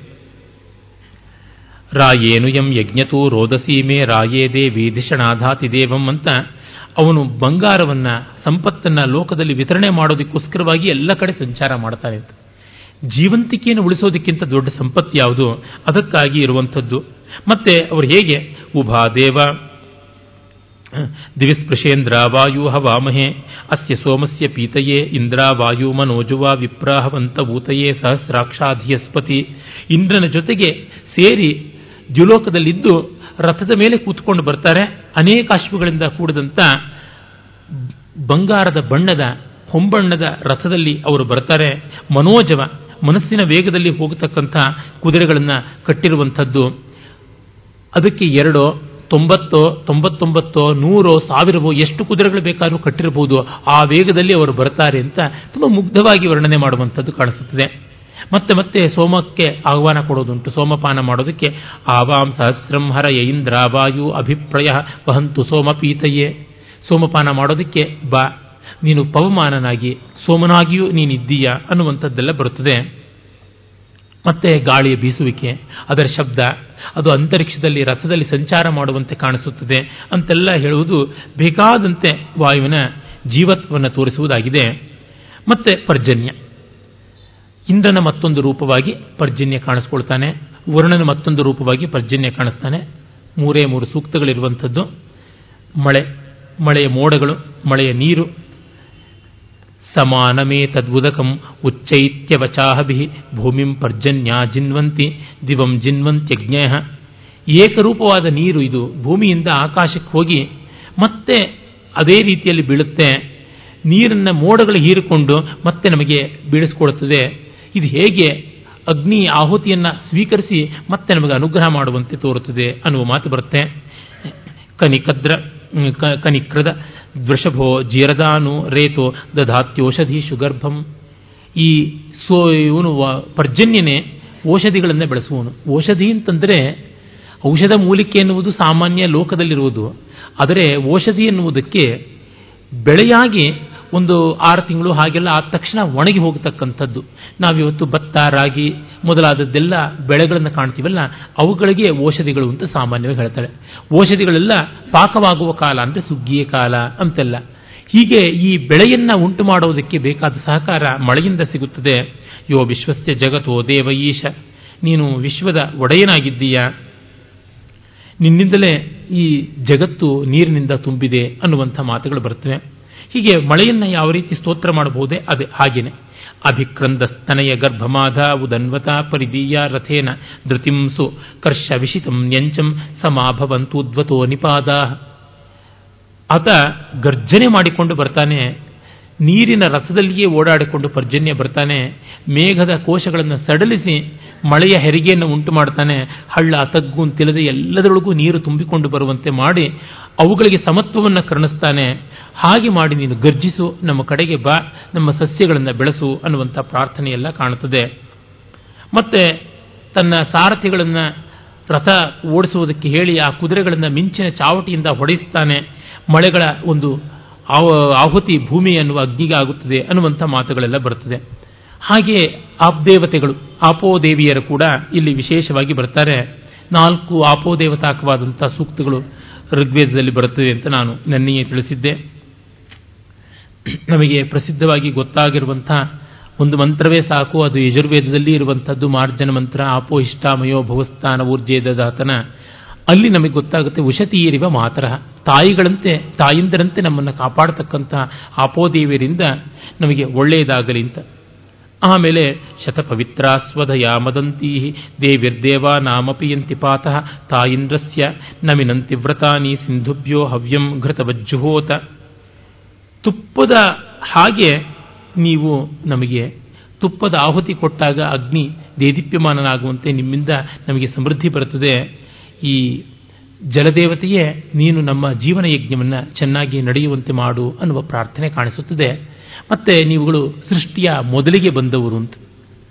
ಇದನ್ನು ಕಾಳಿದಾಸನಲ್ಲಿಯೂ ಕಾಣ್ತೀವಿ. ಯಾ ಸೃಷ್ಟು ಸೃಷ್ಟಿರಾಧ್ಯ ಅಂತ. ಹಾಗೆ ಕಿಮಾಸೀತ್ ಗಹನಂ ಗಭೀರಂ, ಅಂಬ ಕಿಮಾಸೀತ್ ಗಹನಂ ಗಭೀರಂ ಅಂತ ಸೃಷ್ಟಿಗೆ ಮೊದಲು ಏನು ಜಲವೇ ಇದ್ದದ್ದು ಅಂತ ನಾಸದೀಯ ಸೂಕ್ತದಲ್ಲಿ ಕೂಡ ನಾವು ನೋಡ್ತೀವಿ. ಯಾಭಿಸ್ವೋ ಮೋಮೋದತೆ ಹರ್ಷತೆ ಚ, ಕಲ್ಯಾಣೀಭಿರ್ ಯುವತಿಭಿರ್ನಮಯ ಏವೇದ್ಯೂನೇ ಯುವತಯೋ ನಮಂತ ಅಂತ ನಾಯಕರು, ನಾಯಕಿಯರಿಗೆ ಬೈಕೆ ಹೇಗೆ ತೋರ್ಪಡಿಸ್ತಾರೋ, ನಾಯಕಿಯರ ಆಗಮನಕ್ಕಾಗಿ ನಾಯಕರು ಕಾಯುವಂತೆ, ಸೋಮನಿಗಾಗಿ ಅಗ್ನಿ ಕಾಯುವಂತೆ ಜಗತ್ತೆಲ್ಲ ಈ ಆಪೋದೇವಿಯರಿಗೆ ಕಾಯ್ತಾರೆ ಅನ್ನುವಂಥದ್ದೆಲ್ಲ ಬೇಕಾದಷ್ಟು ಬರುತ್ತದೆ. ಮತ್ತೆ ಅವರ ರಸ ಶಿವತಮವಾದದ್ದು, ಮಂಗಲತಮವಾದದ್ದು ಜಲ ಅಂತ. ಜಲ ಸಮೃದ್ಧಿಯ ಕಾಲದಲ್ಲಿ ನೀರನ್ನು ಇಷ್ಟು ಬೇಡಿದ್ದಾರೆ ಅಂದರೆ ಅದೆಷ್ಟು ದೊಡ್ಡದಿರಬೇಕು ನೋಡಿ. ಆಗ ತುಂಬ ಜಲ ಸಮೃದ್ಧಿ ಇತ್ತು. ಆಗಷ್ಟೇ ಮೊದಲ ಹಿಮಯುಗ ಮುಗಿದು ಮಹಾಪ್ರಳಯ ಪ್ರವಾಹ ಬರ್ತಾ ಇತ್ತು. ಆಗ ನೀರನ್ನು ಸ್ತೋತ್ರ ಮಾಡಿದ್ದಾರೆ ಅಂದರೆ ಈಗ ನಮಗೆ ನೀರಿಲ್ಲದೆ ಇರೋ ಕಾಲದಲ್ಲಿ ನೀರು ದೊಡ್ಡದು, ನೀರನ್ನು ಉಳಿಸಿ ಸೇವೆ ಡ್ರಾಪ್ ಆಫ್ ವಾಟರ್ ಅಂತ ಮತ್ತೆ ಮತ್ತೆ ಶಂಕ ಬರಸದೊಳಗೆ ಏನೂ ಆಶ್ಚರ್ಯ ಕಾಣೋದಿಲ್ಲ. ದಟ್ಟವಾದ ಕಾಡುಗಳಿದ್ದಾಗ ಅರಣ್ಯಾನಿ ಅಂತ ಕಾಡನ್ನು ಸ್ತೋತ್ರ ಮಾಡೋದು ತುಂಬ ದೊಡ್ಡದು. ಈಗ ಕಾಡುಗಳು ಬೋಳಾಗ್ತಾ ಇರುವಾಗ ಕಾಡು ಕಾಡು ಕಾಡು ಅಂತ ಕಾಡುವುದರೊಳಗೆ, ಬೇಡುವುದರೊಳಗೆ ಏನು ಆಶ್ಚರ್ಯ ಕಾಣೋಲ್ಲ. ಸಮೃದ್ಧಿ ಇದ್ದಾಗ ನಾವು ಅದರ ಬಗ್ಗೆ ಗೌರವ ಸಲ್ಲಿಸೋದೇ ತುಂಬ ದೊಡ್ಡದು. ಅದು ವೈದಿಕ ಪರಂಪರೆಯಲ್ಲಿ ವಿಶೇಷವಾಗಿ ನಾವು ಕಾಣುವಂಥದ್ದು. ಆಮೇಲೆ ಅಪಾಮನಪಾತ್ ಅಂತ ನೀರಿನೊಳಗಿನ ಅಗ್ನಿಯ ಬಗ್ಗೆ ಕೂಡ ಒಂದೆರಡು ಸೂಕ್ತ ಉಂಟು. ಮತ್ತು ರುದ್ರ, ರುದ್ರನ ಬಗ್ಗೆ ಕೂಡ ಉಂಟು. ಮೂರು ಸೂಕ್ತಗಳು ಕಾಣಿಸುತ್ತವೆ. ವಿಶೇಷವಾಗಿ ಸೋಮನ ಜೊತೆಗೆ ಸೇರಿಸಿ ಸೋಮನನ್ನ ಮಾಡ್ತಾರೆ. ಮತ್ತೆ ಆತನನ್ನ ಶಿವ ಅಂತ ಕೂಡ ಅಗ್ನಿಯ ಶಾಂತ ರೂಪವನ್ನ ಶಿವ ಅಂತ, ಘೋರ ರೂಪವನ್ನ ರುದ್ರ ಅಂತ ಹೇಳುವುದು ಕೂಡ ಕಾಣಿಸುತ್ತದೆ. ಮತ್ತೆ ಮತ್ತೆ ಆತನನ್ನ ಬೇಡಿಕೊಳ್ಳೋದು ನಮ್ಮ ಮೇಲೆ ನಿನ್ನ ರೌದ್ರತ್ವವನ್ನು, ಕ್ರೌರ್ಯವನ್ನು ತೋರಿಸಬೇಡ ಅಂತನ್ನುವಂಥದ್ದು. ಸ್ಥಿರೇಭಿರಂಗೈ ಪುರುರೂಪ ಉಗ್ರೋ ಬಭ್ರು ಶುಕ್ರೇಭಿ ಪಿಪಿಷೇ ಹಿರಣ್ಯೈ ಈಶಾನಾದಸ್ಯ ಭುವನಸ್ಯ ಭೂರೇ ನ ವಾವು ಯೋಷದ್ ರುದ್ರ ದಸುರ್ಯಂ ಅಂತ ನೀನು ದಯಮಾಡಿ ಬಲವನ್ ಬಲವತ್ತರವಾದ ನಿನ್ನ ದೇಹದ ಶಕ್ತಿಯನ್ನ ಪಟುತ್ವವನ್ನು ನಮ್ಮ ಮೇಲೆ ವಿಪರೀತವಾಗಿ ವರ್ತಿಸಬೇಡ ನೀನು ಬಂಗಾರದ ಅಲಂಕಾರ ಮಾಡಿಕೊಂಡಿದೀಯ ಬಬ್ರು ಅಂದರೆ ಒಳ್ಳೆಯ ಧವಳ ಶರೀರ ನೀನು ಶುಕ್ರೇಭಿ ಪಿಪಿಷೇ ಹಿರಣ್ಯೈಹಿ ಹೊಳೆಯತಕ್ಕಂಥ ಬಂಗಾರದ ಅಲಂಕಾರವನ್ನು ಧರಿಸಿದ್ದೀಯಾ? ಈಶ್ವರನಾಗಿದ್ದೀಯಾ? ಈಶಾನ್ಯ ದಿಕ್ಕಿನ ಅಧಿಪತಿಯಾಗಿದ್ದೀಯಾ? ನೀನು ಬಲದ ಸಂಕೇತವಾಗಿ ನಿಂತಿದ್ದೀಯಾ? ದೃಢವಾದ ಅಯವ, ಅವಯವಗಳನ್ನು ಹೊಂದಿದ್ದೀಯಾ? ಅಂತೆಲ್ಲ ರುದ್ರನನ್ನು ಪ್ರಾರ್ಥನೆ ಮಾಡೋದಾಗುತ್ತದೆ. ಇಲ್ಲಿ ಒಂದು ನೋಡಬಹುದು. ಸಾಮಾನ್ಯ ಎಲ್ಲ ದೇವತೆಗಳನ್ನು ಕೇಳುವುದೊಂದೇ ನಮ್ಮ ಮನೆ ಮಂದಿ ಮಕ್ಕಳು ಕುಟುಂಬ ಚೆನ್ನಾಗಿರುವಂತೆ ನೋಡ್ಕೋ. ನಮ್ಮ ಹಸುಗಳು, ಎತ್ತುಗಳು ಕುದುರೆಗಳಿಗೆ ತೊಂದರೆ ಆಗದಂತೆ ನೋಡ್ಕೊ, ನಮಗೆ ರೋಗ ಇಲ್ಲದಂತೆ ನೋಡ್ಕೋ ಅಂತ. ಇಷ್ಟೇನಾ ವೇದಗಳಲ್ಲಿ ಮತ್ತೆ ಮತ್ತೆ ಇದೇ ಪ್ರಾರ್ಥನೆಯ ಬರೋದು ಅಂದರೆ, ಇದು ಬಿಟ್ಟು ಇನ್ನೇನಿದೆ ಬದುಕಿನಲ್ಲಿ? ನಾವು ಎಲ್ಲ ದೇವತೆಗಳನ್ನು ಬೇಡುವುದು ಇಷ್ಟೇ ತಾನೆ. ಯಾವ ವ್ರತ ಮಾಡುವಾಗಲೂ ಅಷ್ಟೇ ಇಷ್ಟ ಕಾಮ್ಯಾರ್ಥ ಸಿದ್ಧಾರ್ಥಂ ಮನೋವಾಂಚ ಸಿದ್ಧಾರ್ಥಂ ಸಮಸ್ತ ಅಭ್ಯುದಯಾರ್ಥಂ ಪುತ್ರ ಪೌತ್ರಾಭಿವೃದ್ಧಿಯರ್ಥಂ ಅಂತ ಇಷ್ಟು ಕೇಳ್ಕೊಳ್ಳೋದು ಅದೇ, ಇನ್ನೇನೂ ಅಲ್ಲ. ದಾಸರು ಹೇಳಿದಂತೆ ಎಲ್ಲರೂ ಮಾಡುವುದು ಹೊಟ್ಟೆಗಾಗಿ, ಗೇಣು ಬಟ್ಟೆಗಾಗಿ, ಅದನ್ನು ವೇದ ಮೊದಲಿಂದಲೂ ಕೇಳ್ತಾ ಬಂದಿದೆ. ಮತ್ತೆ ಅವನು, ಭಿಷಕ್ತಮಂ ತ್ವಾಂ ಭಿಷಜಾಶೃಣೋಮಿ ನೀನು ವೈದ್ಯರಲ್ಲಿ ವೈದ್ಯ, ಶ್ರೇಷ್ಠನಾದ ವೈದ್ಯ, ತ್ವಾಂ ದತ್ತೇ ಬಿರುದ್ರ ಶಂತಮೇಭಿ ಶತಂ ಹಿಮ ಅಶೀಯ ಭೇಷಜೇಭಿ. ನೀನು ಅತಿಶಯವಾದ ಔಷಧಗಳಿಂದ, ಚಿಕಿತ್ಸೆಯಿಂದ ಮಾಡಿರುವ ಆರೋಗ್ಯ ಕಾಯದಿಂದ ನಾನು ನೂರು ನೂರು ವಸಂತಗಳನ್ನು ಷರತ್ತುಗಳನ್ನು ಕಾಣ್ತೀನಿ ಅಂತನ್ನುವಂಥ ಮಾತುಗಳೆಲ್ಲ ವಿಶೇಷವಾಗಿ ಬರುತ್ತೆ. ಇಲ್ಲಿ ಶತಂ ಹಿಮಾಹ ಅನ್ನುವಲ್ಲಿ ಹೇಮಂತ ಋತುವಿನ ಉಲ್ಲೇಖ ಬರುತ್ತದೆ ಆತನನ್ನ ಶರ್ವ, ಭವ, ಅಗ್ನಿ, ಅಶನಿ, ಪಶುಪತಿ, ಭರ್ವ, ಶರ್ವ, ಶಿವ, ಭವ, ಈಶಾನ, ಮಹಾದೇವ, ಉಗ್ರ ಅಂತೆಲ್ಲ ಕರೆದಿದ್ದಾರೆ. ಅಗ್ನಿಯ ಎಂಟು ರೂಪಗಳಾಗಿ ರುದ್ರ, ಶರ್ವ, ಪಶುಪತಿ, ಉಗ್ರ, ಅಶನಿ, ಭವ್ಯ, ಭವ, ಮಹಾದೇವ. ಇದೇ ಶಿವನ ರೂಪ, ಅಷ್ಟಮೂರ್ತಿ ಅಂತ ಗೊತ್ತಾಗುತ್ತದೆ. ಈ ರೀತಿ ರುದ್ರನನ್ನ ಮತ್ತು ಮರುದೇವತೆಗಳನ್ನ. ಇವರು ಸಾಮಾನ್ಯವಾಗಿ ಪುರಾಣದಲ್ಲಿ ಸಪ್ತಮರುತರು ಅಂದರೆ ಸಪ್ತ ಸಪ್ತಧ ಏಳು ಏಳು ನಲವತ್ತೊಂಬತ್ತು. ಅಂತಿರುವಂಥದ್ದು. ಆದರೆ ಇಲ್ಲಿ ವೇದಗಳಲ್ಲಿ ಇಪ್ಪತ್ತೊಂದರಿಂದ ನೂರ ಎಂಬತ್ತು ಸಂಖ್ಯೆಯ ಮರುದೇವತೆಗಳಿದ್ದಾರೆ ಅಂತ. ಎಲ್ಲ ಕಡೆಯಲ್ಲಿಯೂ ಓಡಾಡ್ತಾ ಇರ್ತಾರೆ. ರುದ್ರನ ಸಂತಾನ ಅಂತ ಸಮೂಹವಾಗಿ ಹೇಳ್ತಾರೆ. ಅವರು ಅಷ್ಟು ಜನ ಇದ್ದರೂ ಯಾರಿಗೂ ಪರಸ್ಪರ ಜಗಳ ಇಲ್ಲವಂತೆ. ಅಜ್ಜೇಷ್ಠಾಸು ಅಕನಿಷ್ಠಾಸ, ಸರ್ವೇ ಭ್ರಾತರೌ ಸೌಭ ಸೌಭಗಾಯ ಅಂತ ಹೆಚ್ಚು ಕಡಿಮೆ ಇಲ್ಲ. ಎಲ್ಲರೂ ಸೌಭಾಗ್ಯಕ್ಕಾಗಿ, ಅನ್ಯೋನ್ಯವಾಗಿ ಇರ್ತಾರೆ. ಅಂಶೇಶು ವರುಷ್ಠಯೋ, ಪತ್ಸುಖಾದಯೋ, ವಕ್ಷಸ್ಸು ರುಕ್ಮಾ ಮರುತೋ ರಥೇ ಶುಭ ಅಗ್ನಿರ್ಭ್ರಾಜಸೋ, ವಿದ್ಯುತೋ, ಗಭಸ್ತ್ಯೋ ಶಿಪ್ರಾ ಶೀರ್ಷಸು, ವಿತತಾ ಹಿರಣ್ಮಯೀ ಪರಸ್ಪರ ಹೆಗಲ ಮೇಲೆ ಹೆಗಲ ಕೈ ಹಾಕಿಕೊಂಡು ಅಲಂಕಾರ ಮಾಡಿಕೊಂಡು, ಸ್ವರ್ಣಮಾಲೆಗಳನ್ನು ಧರಿಸಿಕೊಂಡು, ಗಾಳಿಯ ವೇಗದ ರಥದ ಮೇಲೆ ಶುಭವಾಗಿ ಅಗ್ನಿಯ ಕಾಂತಿಯನ್ನು ಅಪಹರಿಸಿಕೊಂಡು ವಿದ್ಯುತ್ತಿನ ಶೋಭೆಯನ್ನು ನುಂಗುವಂತೆ ಅವರು ಬರ್ತಾ ಇರ್ತಾರೆ. ಅವರ ಕಿರೀಟ ಏನು, ಕೆಯೂರ ಏನು, ಮತ್ತು ರಥದಲ್ಲಿ ಅವರು ತೋರ್ಪಡಿಸುವ ಆ ಅನುಗ್ರಹದ ಮಾಧುರ್ಯ ಎಂಥದ್ದು ಅನ್ನೋದನ್ನೆಲ್ಲವನ್ನು ಕೊಂಡಾಡ್ತಾರೆ. ಹೀಗೆ ಮರುತರ ಬಗ್ಗೆನೂ ಪ್ರಾರ್ಥನೆ ಬರುತ್ತೆ. ಆಮೇಲೆ ನಾವು ನೋಡುವುದು ದ್ಯುಸ್ಥಾನ ದೇವತೆಗಳು. ಅಂದರೆ ಮೂರನೇದು, ಸ್ವ ಅನ್ನುವ, ಸ್ವರ್ ಅನ್ನುವ ಆಕಾಶದ್ದು. ಅಲ್ಲಿಯ ಒಂದು ದೇವತೆಗಳು ಅಲ್ಲಿ ಋತಾಧಿಪತಿಯಾದ ವರುಣ ಬರ್ತಾನೆ. ಆತ ಪರ್ಜನ್ಯದ ಮತ್ತೊಂದು ರೂಪ, ಮಳೆಯ ಮತ್ತೊಂದು ರೂಪ ಮತ್ತು ಭೂಮಿಯಲ್ಲಿರ್ತಕ್ಕಂಥ ನದೀ ದೇವತೆಗಳಿಗೆಲ್ಲ ಪರಮ ಗಂತವ್ಯ. ಇಂದ್ರನಿಗೆ ಸಮಾನವಾದ ಸ್ಥಾನ ವರುಣನಿಗೆ ಉಂಟು ಅಂತ ಗೊತ್ತಾಗುತ್ತದೆ. ಸೂಕ್ತ ಸಂಖ್ಯೆಗಳು ಕಡಿಮೆನೆ, ಆದರೆ ಆತನಿಗೆ ಕೊಟ್ಟಿರುವ ಗೌರವ ಮಾತ್ರ ತುಂಬ ತುಂಬ ದೊಡ್ಡದು ಅಂತ ನಾವು ತಿಳಿತೀವಿ. ಹನ್ನೆರಡೇ ಸೂಕ್ತ ಬರುವುದು, ಆದರೆ ಸ್ಥಾನಕ್ಕೇನು ಚ್ಯುತಿಯಾಗಿಲ್ಲ. ಯಾಕೆ ಮಾತು ಹೇಳ್ತೀನಿ ಅಂದರೆ ಇವುಗಳು ಎಷ್ಟು ಬಾರಿ ಬಂದಿವೆ ದೇವತೆಗಳ ಸೂಕ್ತಗಳ ಸಂಖ್ಯೆ ಅನ್ನೋದರಿಂದ ಅವರು ಮುಖ್ಯವಾ ಅಮುಖ್ಯವ ಅಂತ ಅದೊಂದು ಕ್ರೂಡ್ ಸ್ಟ್ಯಾಟಿಸ್ಟಿಕ್ಸ್ ಅನ್ನು ಇಡುವ ಪ್ರಯತ್ನ ಮಾಡಿದ್ದಾರೆ ವಿದ್ವಾಂಸರು. ಯಾವುದೆಲ್ಲ ರೀತಿ ಅಧ್ಯಯನ ಮಾಡಬಹುದು, ಯಾವುದೆಲ್ಲ ರೀತಿ ಮಾಡಬಾರದು, ಎರಡಕ್ಕೂ ನಿದರ್ಶನ ಬೇಕಾದಷ್ಟು ಕಾಣಿಸುತ್ತದೆ. ರಿಸರ್ಚಿನ ಸ್ವಭಾವವೇ ಎಷ್ಟು ತಾನೆ. ವಿಸ್ತಾರವಾಗಿ ಯಾವುದನ್ನು ಅಧ್ಯಯನ ಮಾಡುವುದು, ಅದನ್ನು ವಿವರಿಸೋಕೆ ಹೊರಡೋದು.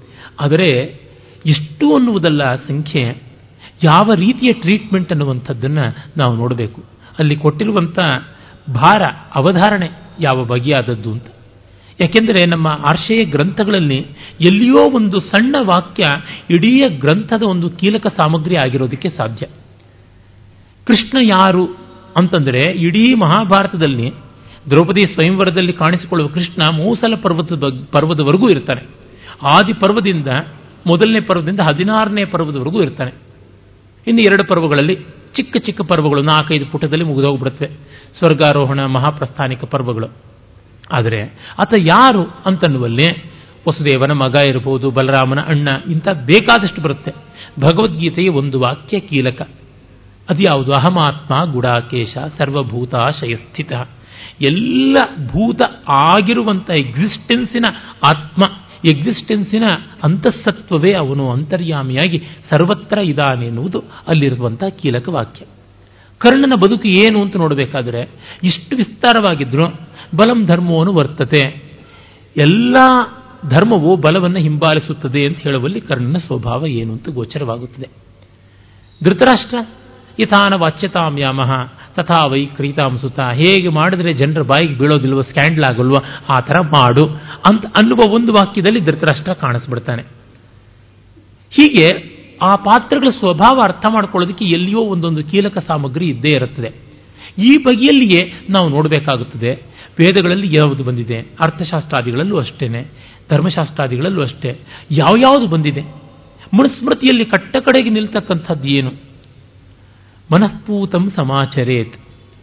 ಯಾವುದು ಮನಸ್ಸಿಗೆ ಶುದ್ಧ ಅಂತ ಗೊತ್ತಾಗುತ್ತದೋ ಅದನ್ನು ನಾವು ಮಾಡಬೇಕು ಅಂತ. ಆ ಮನಃಪೂತತ್ವ ಅನ್ನೋದು ಮನಸ್ಮೃತಿಗೆ ಯಾಕೆಂದ್ರೆ ಮನುತೇ ಇತಿ ಮನುಹು ಅಂತ. ಮನಸ್ಸಿನಿಂದ ಬಂದವನು, ಮನನಶೀಲತೆಯಿಂದ ಬಂದವನು ಮನು. ಅವನು ಹೇಳೋದು ಯಾವುದು?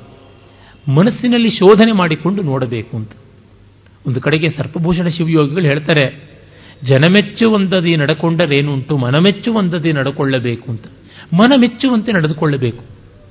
ಬಸವಣ್ಣನವರು ಒಂದು ಕಡೆ ಹೇಳುವ ಮಾತು ತಾನೆ, ನುಡಿದರೆ ಲಿಂಗ ಮೆಚ್ಚಿ ಅಹುದಹುದೆನಬೇಕು ಲಿಂಗ ಒಳಗಿರುವಂಥದ್ದಲ್ಲದೆ ಹೊರಗ ಇರತಕ್ಕಂಥದ್ದು ಆ ಲಿಂಗದ ಜ್ಞಾನ ಇಲ್ಲದೆ ಇದ್ರೆ ಕಲ್ಲಿನ ಮೇಲೆ ಕಲ್ಲನ್ನು ಹೇರಿದಂತಯ್ಯ ಅಂತಾರೆ. ಕಲ್ಲಿಗೊಂದು ಕಲ್ಲನ್ನು ಕಟ್ಟದಂತೆ ಆಗುತ್ತದೆ. ದೇಹ ಅನ್ನೋದನ್ನ, ಆತ್ಮಸ್ವರೂಪ ಅನ್ನೋದನ್ನು ಒಂದು ಶಿಲೆ ಅಂತ ಮಾಡಿಕೊಂಡವನಿಗೆ ಹೊರಗಡೆ ಇರತಕ್ಕಂಥ ಆ ಜಂಗಮವಾದ ಲಿಂಗವೂ ಕೂಡ ಒಂದು ಶಿಲೆಯೇ ಆಗುತ್ತೆ. ಕಲ್ಲಿಗೆ ಕಲ್ಲನ್ನು ಕಟ್ಟದಂತೆ ಆಗುತ್ತದೆ. ಯಾವ ಪ್ರಯೋಜನ ಆಗೋಲ್ಲ ಅಂತ ಹೀಗಾಗಿ ವರುಣ ಋತಾದಿ ದೇವತೆಯಾಗಿ ದೊಡ್ಡ ಸ್ಥಾನ ಗಳಿಸಿದ್ದಾನೆ. ಅವನಿಗೆ ಸಾವಿರ ಕಣ್ಣುಗಳು ಅಂತಾರೆ. ಇಂದ್ರನಿಗೆ ಹೇಳಿಲ್ಲ, ವರುಣನಿಗೆ ಹೇಳಿದ್ದಾರೆ. ಎಲ್ಲವನ್ನೂ ನೋಡ್ತಾ ಇರ್ತಾನೆ.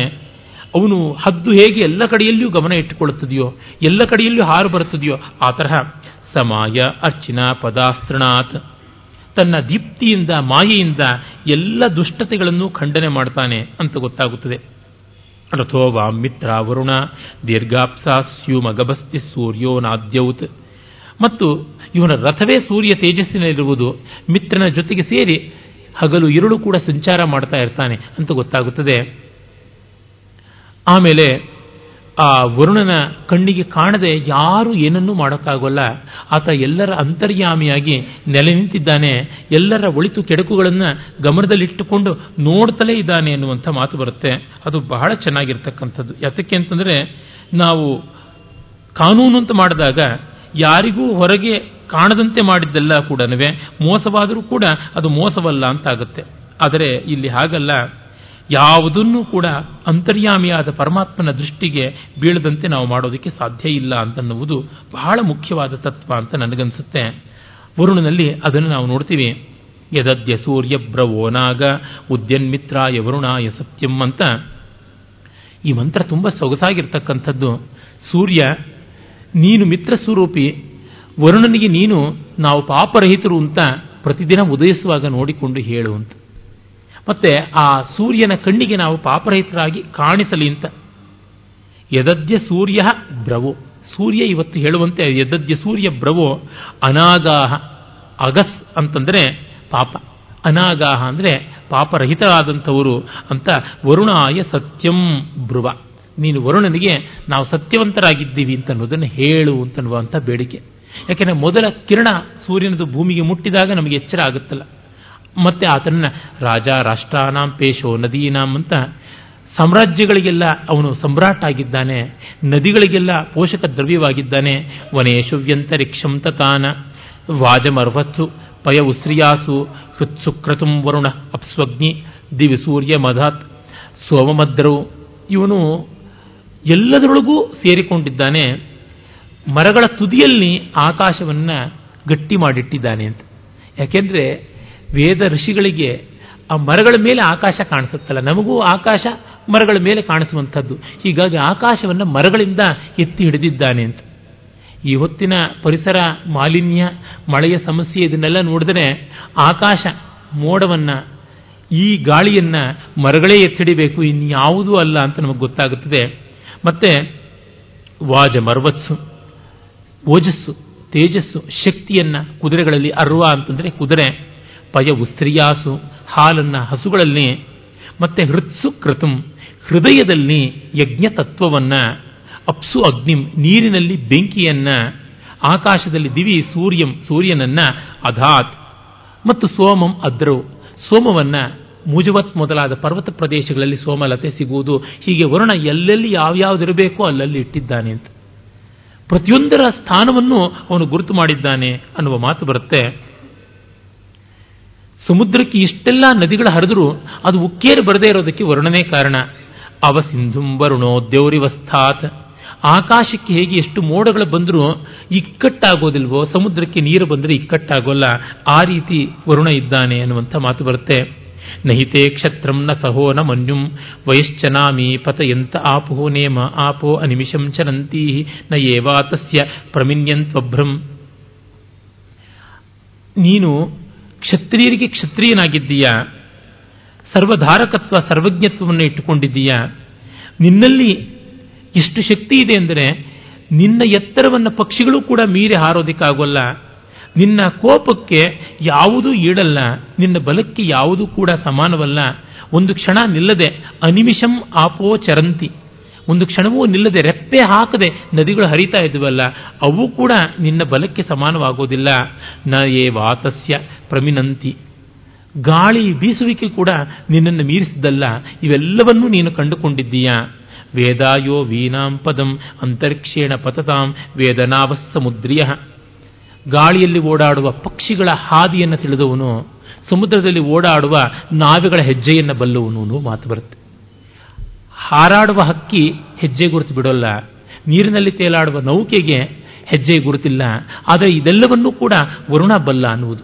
ಮತ್ತೆ ಈ ಸಂಚಾರಕ್ಕೆಲ್ಲ ಬೇಕಾಗಿರುವಂಥ ರಕ್ಷಣೆ ವರುಣನಿಂದ ಇದೆ ಅಂತ. ಈ ಸಂದರ್ಭದಲ್ಲಿ ಒಂದು ಮಾತನ್ನು ಹೇಳಬೇಕು.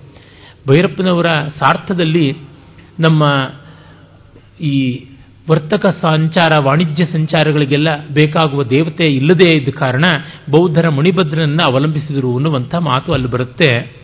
ಆದರೆ ಅದು ಅಷ್ಟಾಗಿ ಸರಿಯಲ್ಲ. ವೇದದಲ್ಲಿ ವರುಣ ಕಾಣಿಸ್ತಾನೆ, ಮತ್ತೆ ಅಶ್ವಿನಿ ದೇವತೆಗಳಿದ್ದಾರೆ. ಅವರು ಯಥೇಷ್ಟವಾಗಿ ಸಮುದ್ರ ಸಂಚಾರ ಮಾಡುವ, ಇಲ್ಲೆಲ್ಲ ಬೇರೆ ಕಡೆ ಓಡಾಡುವ ವರ್ತಕರಿಗೆಲ್ಲ ಸಹಾಯಕಾರಿಗಳಾಗಿದ್ರು ಅಂತ ಗೊತ್ತಾಗುತ್ತದೆ.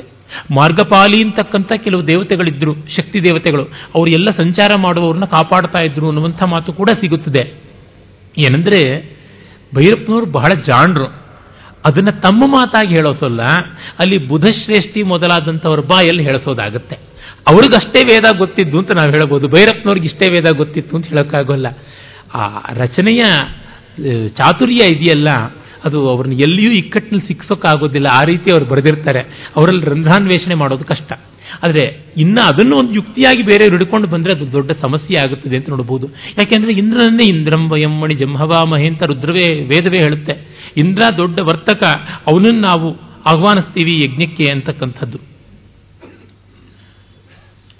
ಪಾಪದಿಂದ ನಮ್ಮನ್ನು ದೂರ ಮಾಡು ಅಂತನ್ನುವ ಮಾತು ತುಂಬ ಚೆನ್ನಾಗಿ ಬರುವಂಥದ್ದು. ನಿನ್ನೆ ಕೂಡ ಆ ಬಗ್ಗೆ ನಾನು ಹೇಳಿದ್ದುಂಟು.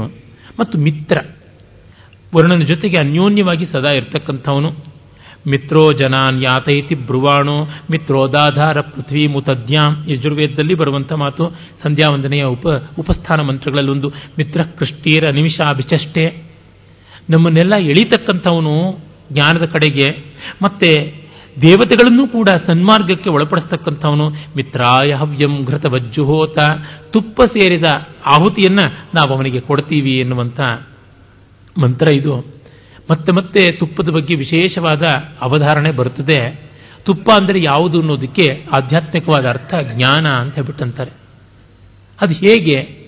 ಹಾಲಿನಲ್ಲಿರುವಂಥ ನೀರಿನ ಅಂಶ ತುಪ್ಪಕ್ಕೆ ಬರುವಾಗ ಇಲ್ಲವೇ ಇಲ್ಲದಂತೆ ಆಗಿಬಿಟ್ಟಿರುತ್ತಲ್ಲ. ಹಾಗಾಗಿ ಈ ಮಾನವ ದೌರ್ಬಲ್ಯಗಳೆಲ್ಲ ಹೋಗಿ ಶುದ್ಧವಾಗಿ ಬಟ್ಟಿ ಹಿಡಿದ ಮಾಡಿದಂಥ ಒಂದು ಪರಿಪಾಕ ಅದು ತುಪ್ಪ ಅನ್ನುವಂಥದ್ದು. ಮತ್ತು ಹಾಲನ್ನು ಬೆಂಕಿಗೆ ಸುರಿದರೆ ಅದು ಆರು ಹೋಗ್ಬಿಡುತ್ತೆ. ತುಪ್ಪವನ್ನು ಸೋದರೆ ಅದು ಜ್ವಲಿಸುತ್ತದೆ.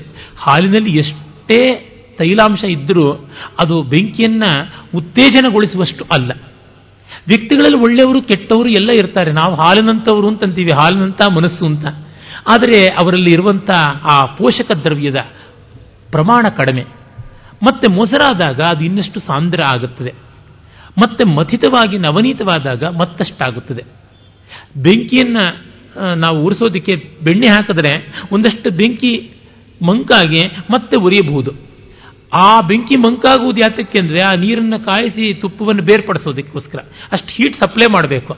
ಹಾಗಾಗಿ ಬೆಂಕಿ ಅಷ್ಟು ಸೊರಗುತ್ತೆ? ಇಲ್ಲಿ ಆಗಲ್ಲವೇ ಅಲ್ಲ. ಈ ದೃಷ್ಟಿಯಿಂದ ಡಿಸ್ಟಿಲ್ಡ್ ಇಂಟೆಲಿಜೆನ್ಸ್ ಅನ್ನುವ ಅರ್ಥ ಅಂತ ಹೇಳಿಬಿಟ್ಟು ಸಾಂಪ್ರದಾಯಿಕವಾದ ವ್ಯಾಖ್ಯಾನ ಉಂಟು. ನಿರುಕ್ತದಲ್ಲಿಯೇ ಬರುತ್ತದೆ. ತುಪ್ಪವನ್ನು ಜ್ಞಾನ ಅಂತ ಕರೆಯುವಂಥದ್ದು. ಅದರಿಂದಲೇ ಆಯುರ್ವೈ ಘೃತಂ ಜ್ಞಾನಂ ವೈ ಘೃತಂ ಅನ್ನುವಂಥ ಮಾತುಗಳು ಬಂತು. ಬುದ್ಧಿಯನ್ನು ಬೆಳೆಸಬೇಕು ಅಂತಂದರೆ ತುಪ್ಪ ತಿನ್ನಬೇಕು ಅಂತ. ಅದನ್ನು ಲಿಟ್ರಲ್ ಆಗಿ ಅರ್ಥ ಮಾಡಿಕೊಳ್ಳುವಂಥದ್ದಲ್ಲ. ಯಾಕೆಂದರೆ ಆಯುರ್ವೇದಾದಿ ಗ್ರಂಥಗಳಲ್ಲಿ ತುಪ್ಪವನ್ನು ತಿನ್ನುವಂಥದ್ರ ಬಗ್ಗೆ ಹೇಳಿದ್ರೂ ಕೂಡ ಅತಿ ಸ್ನೇಹ ಒಳ್ಳೆಯದಲ್ಲ ಅಂತಂದಿದ್ದಾರೆ. ಸ್ನೇಹ ಪದಾರ್ಥಗಳು ತುಂಬ ಜಾಸ್ತಿ ಆಗಬಾರದು. ಅದು ದೇಹಕ್ಕೆ ಒಳ್ಳೆಯದಲ್ಲ. ಆಮೇಲೆ ಮಿತ್ರನನ್ನ ಪ್ರಸಮಿತ್ರ ಮರ್ತೋ ಅಸ್ತು ಪಯಸ್ವಾನ್ ಅಂತ ನೀನು ಕ್ಷೀರ ಸಮೃದ್ಧಿಯನ್ನು ಉಳ್ಳಂಥವನು, ಮರ್ತ್ಯರಿಗೆ ಎಲ್ಲ ಕಾಲದಲ್ಲಿ ಒಳಿತನ್ನು ಮಾಡತಕ್ಕಂಥವನು, ಯಾವನಿಗೆ ಆದಿತ್ಯ ವ್ರತಗಳಿಂದ ಶಿಕ್ಷಣ ಕೊಡ್ತಾನೋ ಎಸ್ತ ಆದಿತ್ಯ ಶಿಕ್ಷ ವ್ರತೆ ಶಿಕ್ಷದಿ ಹನ್ಯತೆ ಹನ್ಯತೆಯನ್ನ ಜೀರ್ಯತೆ, ತೋತೋ ನೈನಂ, ಅಂಹೋ ಅಶ್ನೋತಿ ಅಂತಿತೋ ನ ದೂರಾತ್. ಆದಿತ್ಯನ ಶಿಕ್ಷಣಕ್ಕೆ ಗುರಿಯಾದವನು ಪಾಪವನ್ನ ಯಾವ ಪ್ರಮಾಣದಲ್ಲಿಯೂ ಕೂಡ ಸೋಂಕೋದಿಲ್ಲ. ಹತ್ತಿರಕ್ಕೂ ಬರೋಲ್ಲ. ದೂರದಿಂದಲೂ ತೊಂದರೆ ಕೊಡೋಲ್ಲ. ಕೆಲವರು ಹತ್ತಿರ ಇದ್ದು ತೊಂದರೆ ಕೊಟ್ಟರೆ ಕೆಲವರು ದೂರ ಇದ್ದು ತೊಂದರೆ ಕೊಡ್ತಾರಲ್ಲ.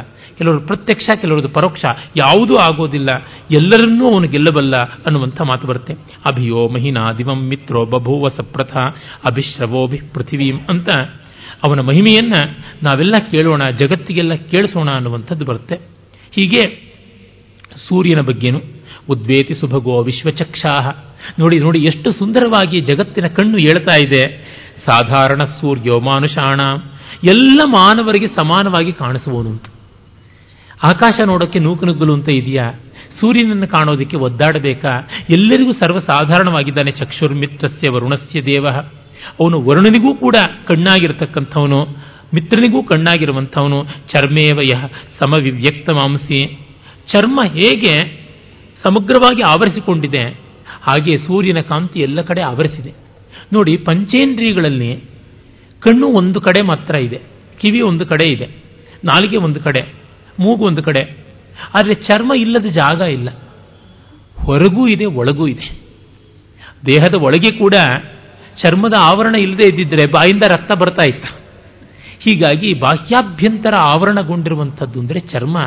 ಆ ತರಹ ಸೂರ್ಯ ಸರ್ವತ್ರ ತನ್ನ ಕಾಂತಿಯನ್ನು ಪ್ರಸರಿಸ್ತಾ ಇದ್ದಾನೆ ಅನ್ನುವಂಥ ಸೊಗಸಾದ ಮಾತುಗಳು ಬೇಕಾದಂತೆ ಬರ್ತದೆ ತರಣಿರ್ ವಿಶ್ವದರ್ಶತೋ ಜ್ಯೋತಿರ್ ಜ್ಯೋತಿಷ್ಕೃತಸಿ ಸೂರ್ಯ ವಿಶ್ವಮಾಭಾಸಿ ರೋಚನಂ. ಎಲ್ಲರನ್ನ ದಾಟಿಸ್ತಕ್ಕಂಥವನಪ್ಪ ನೀನು, ಎಲ್ಲರನ್ನ ತೋರಿಸುವಂಥವನು ನೀನು, ಎಲ್ಲವನ್ನ ಕಾಂತಿವತ್ತಾಗಿ ಮಾಡ್ತಕ್ಕಂಥವನು. ನೀನು ಅತಿ ರಮಣೀಯನಾದವನು ಅನ್ನುವ ಮಾತು ಬರುತ್ತೆ. ಹೀಗೆ ಸೂರ್ಯನ ಸವಿತ್ರವಿನ ಎಲ್ಲರದೂ ಕೂಡ ಪ್ರಾರ್ಥನೆ ಬರುತ್ತೆ. ಆ ಕೃಷ್ಣೇನ ರಜಸ ವರ್ತಮಾನ ಯಜುರ್ವೇದದ ಮಾಧ್ಯಾನಿಕ ಮಂತ್ರಗಳಲ್ಲಿ ಬರುವಂಥದ್ದಾಗಿದೆ. ನಿವೇಶಯನ್ನಮೃತಂ ಮರ್ತ್ಯಂಚ.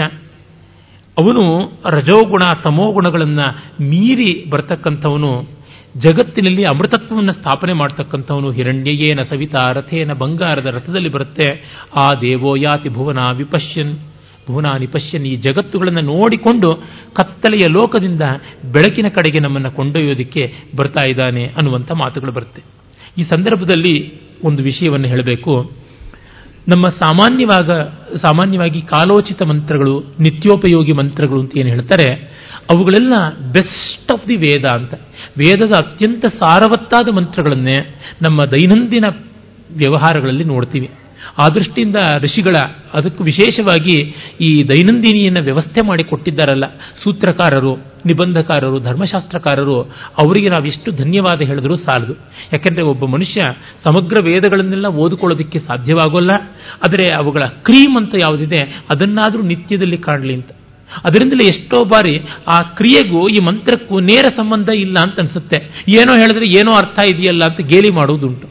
ಈ ನೆಪದಲ್ಲಾದರೂ ಆ ಮಂತ್ರಗಳನ್ನು ಜ್ಞಾಪಕ ಇಟ್ಟುಕೊಳ್ಳಲಿ ಅಂತ ಒಂದು ಶಬ್ದ ಅಲ್ಲಿ ಬಂದರೆ ಸಾಕು. ಇಲ್ಲಿ ಅವರು ಇಟ್ಟುಕೊಂಡಿರೋದು ನೋಡ್ತೀವಿ.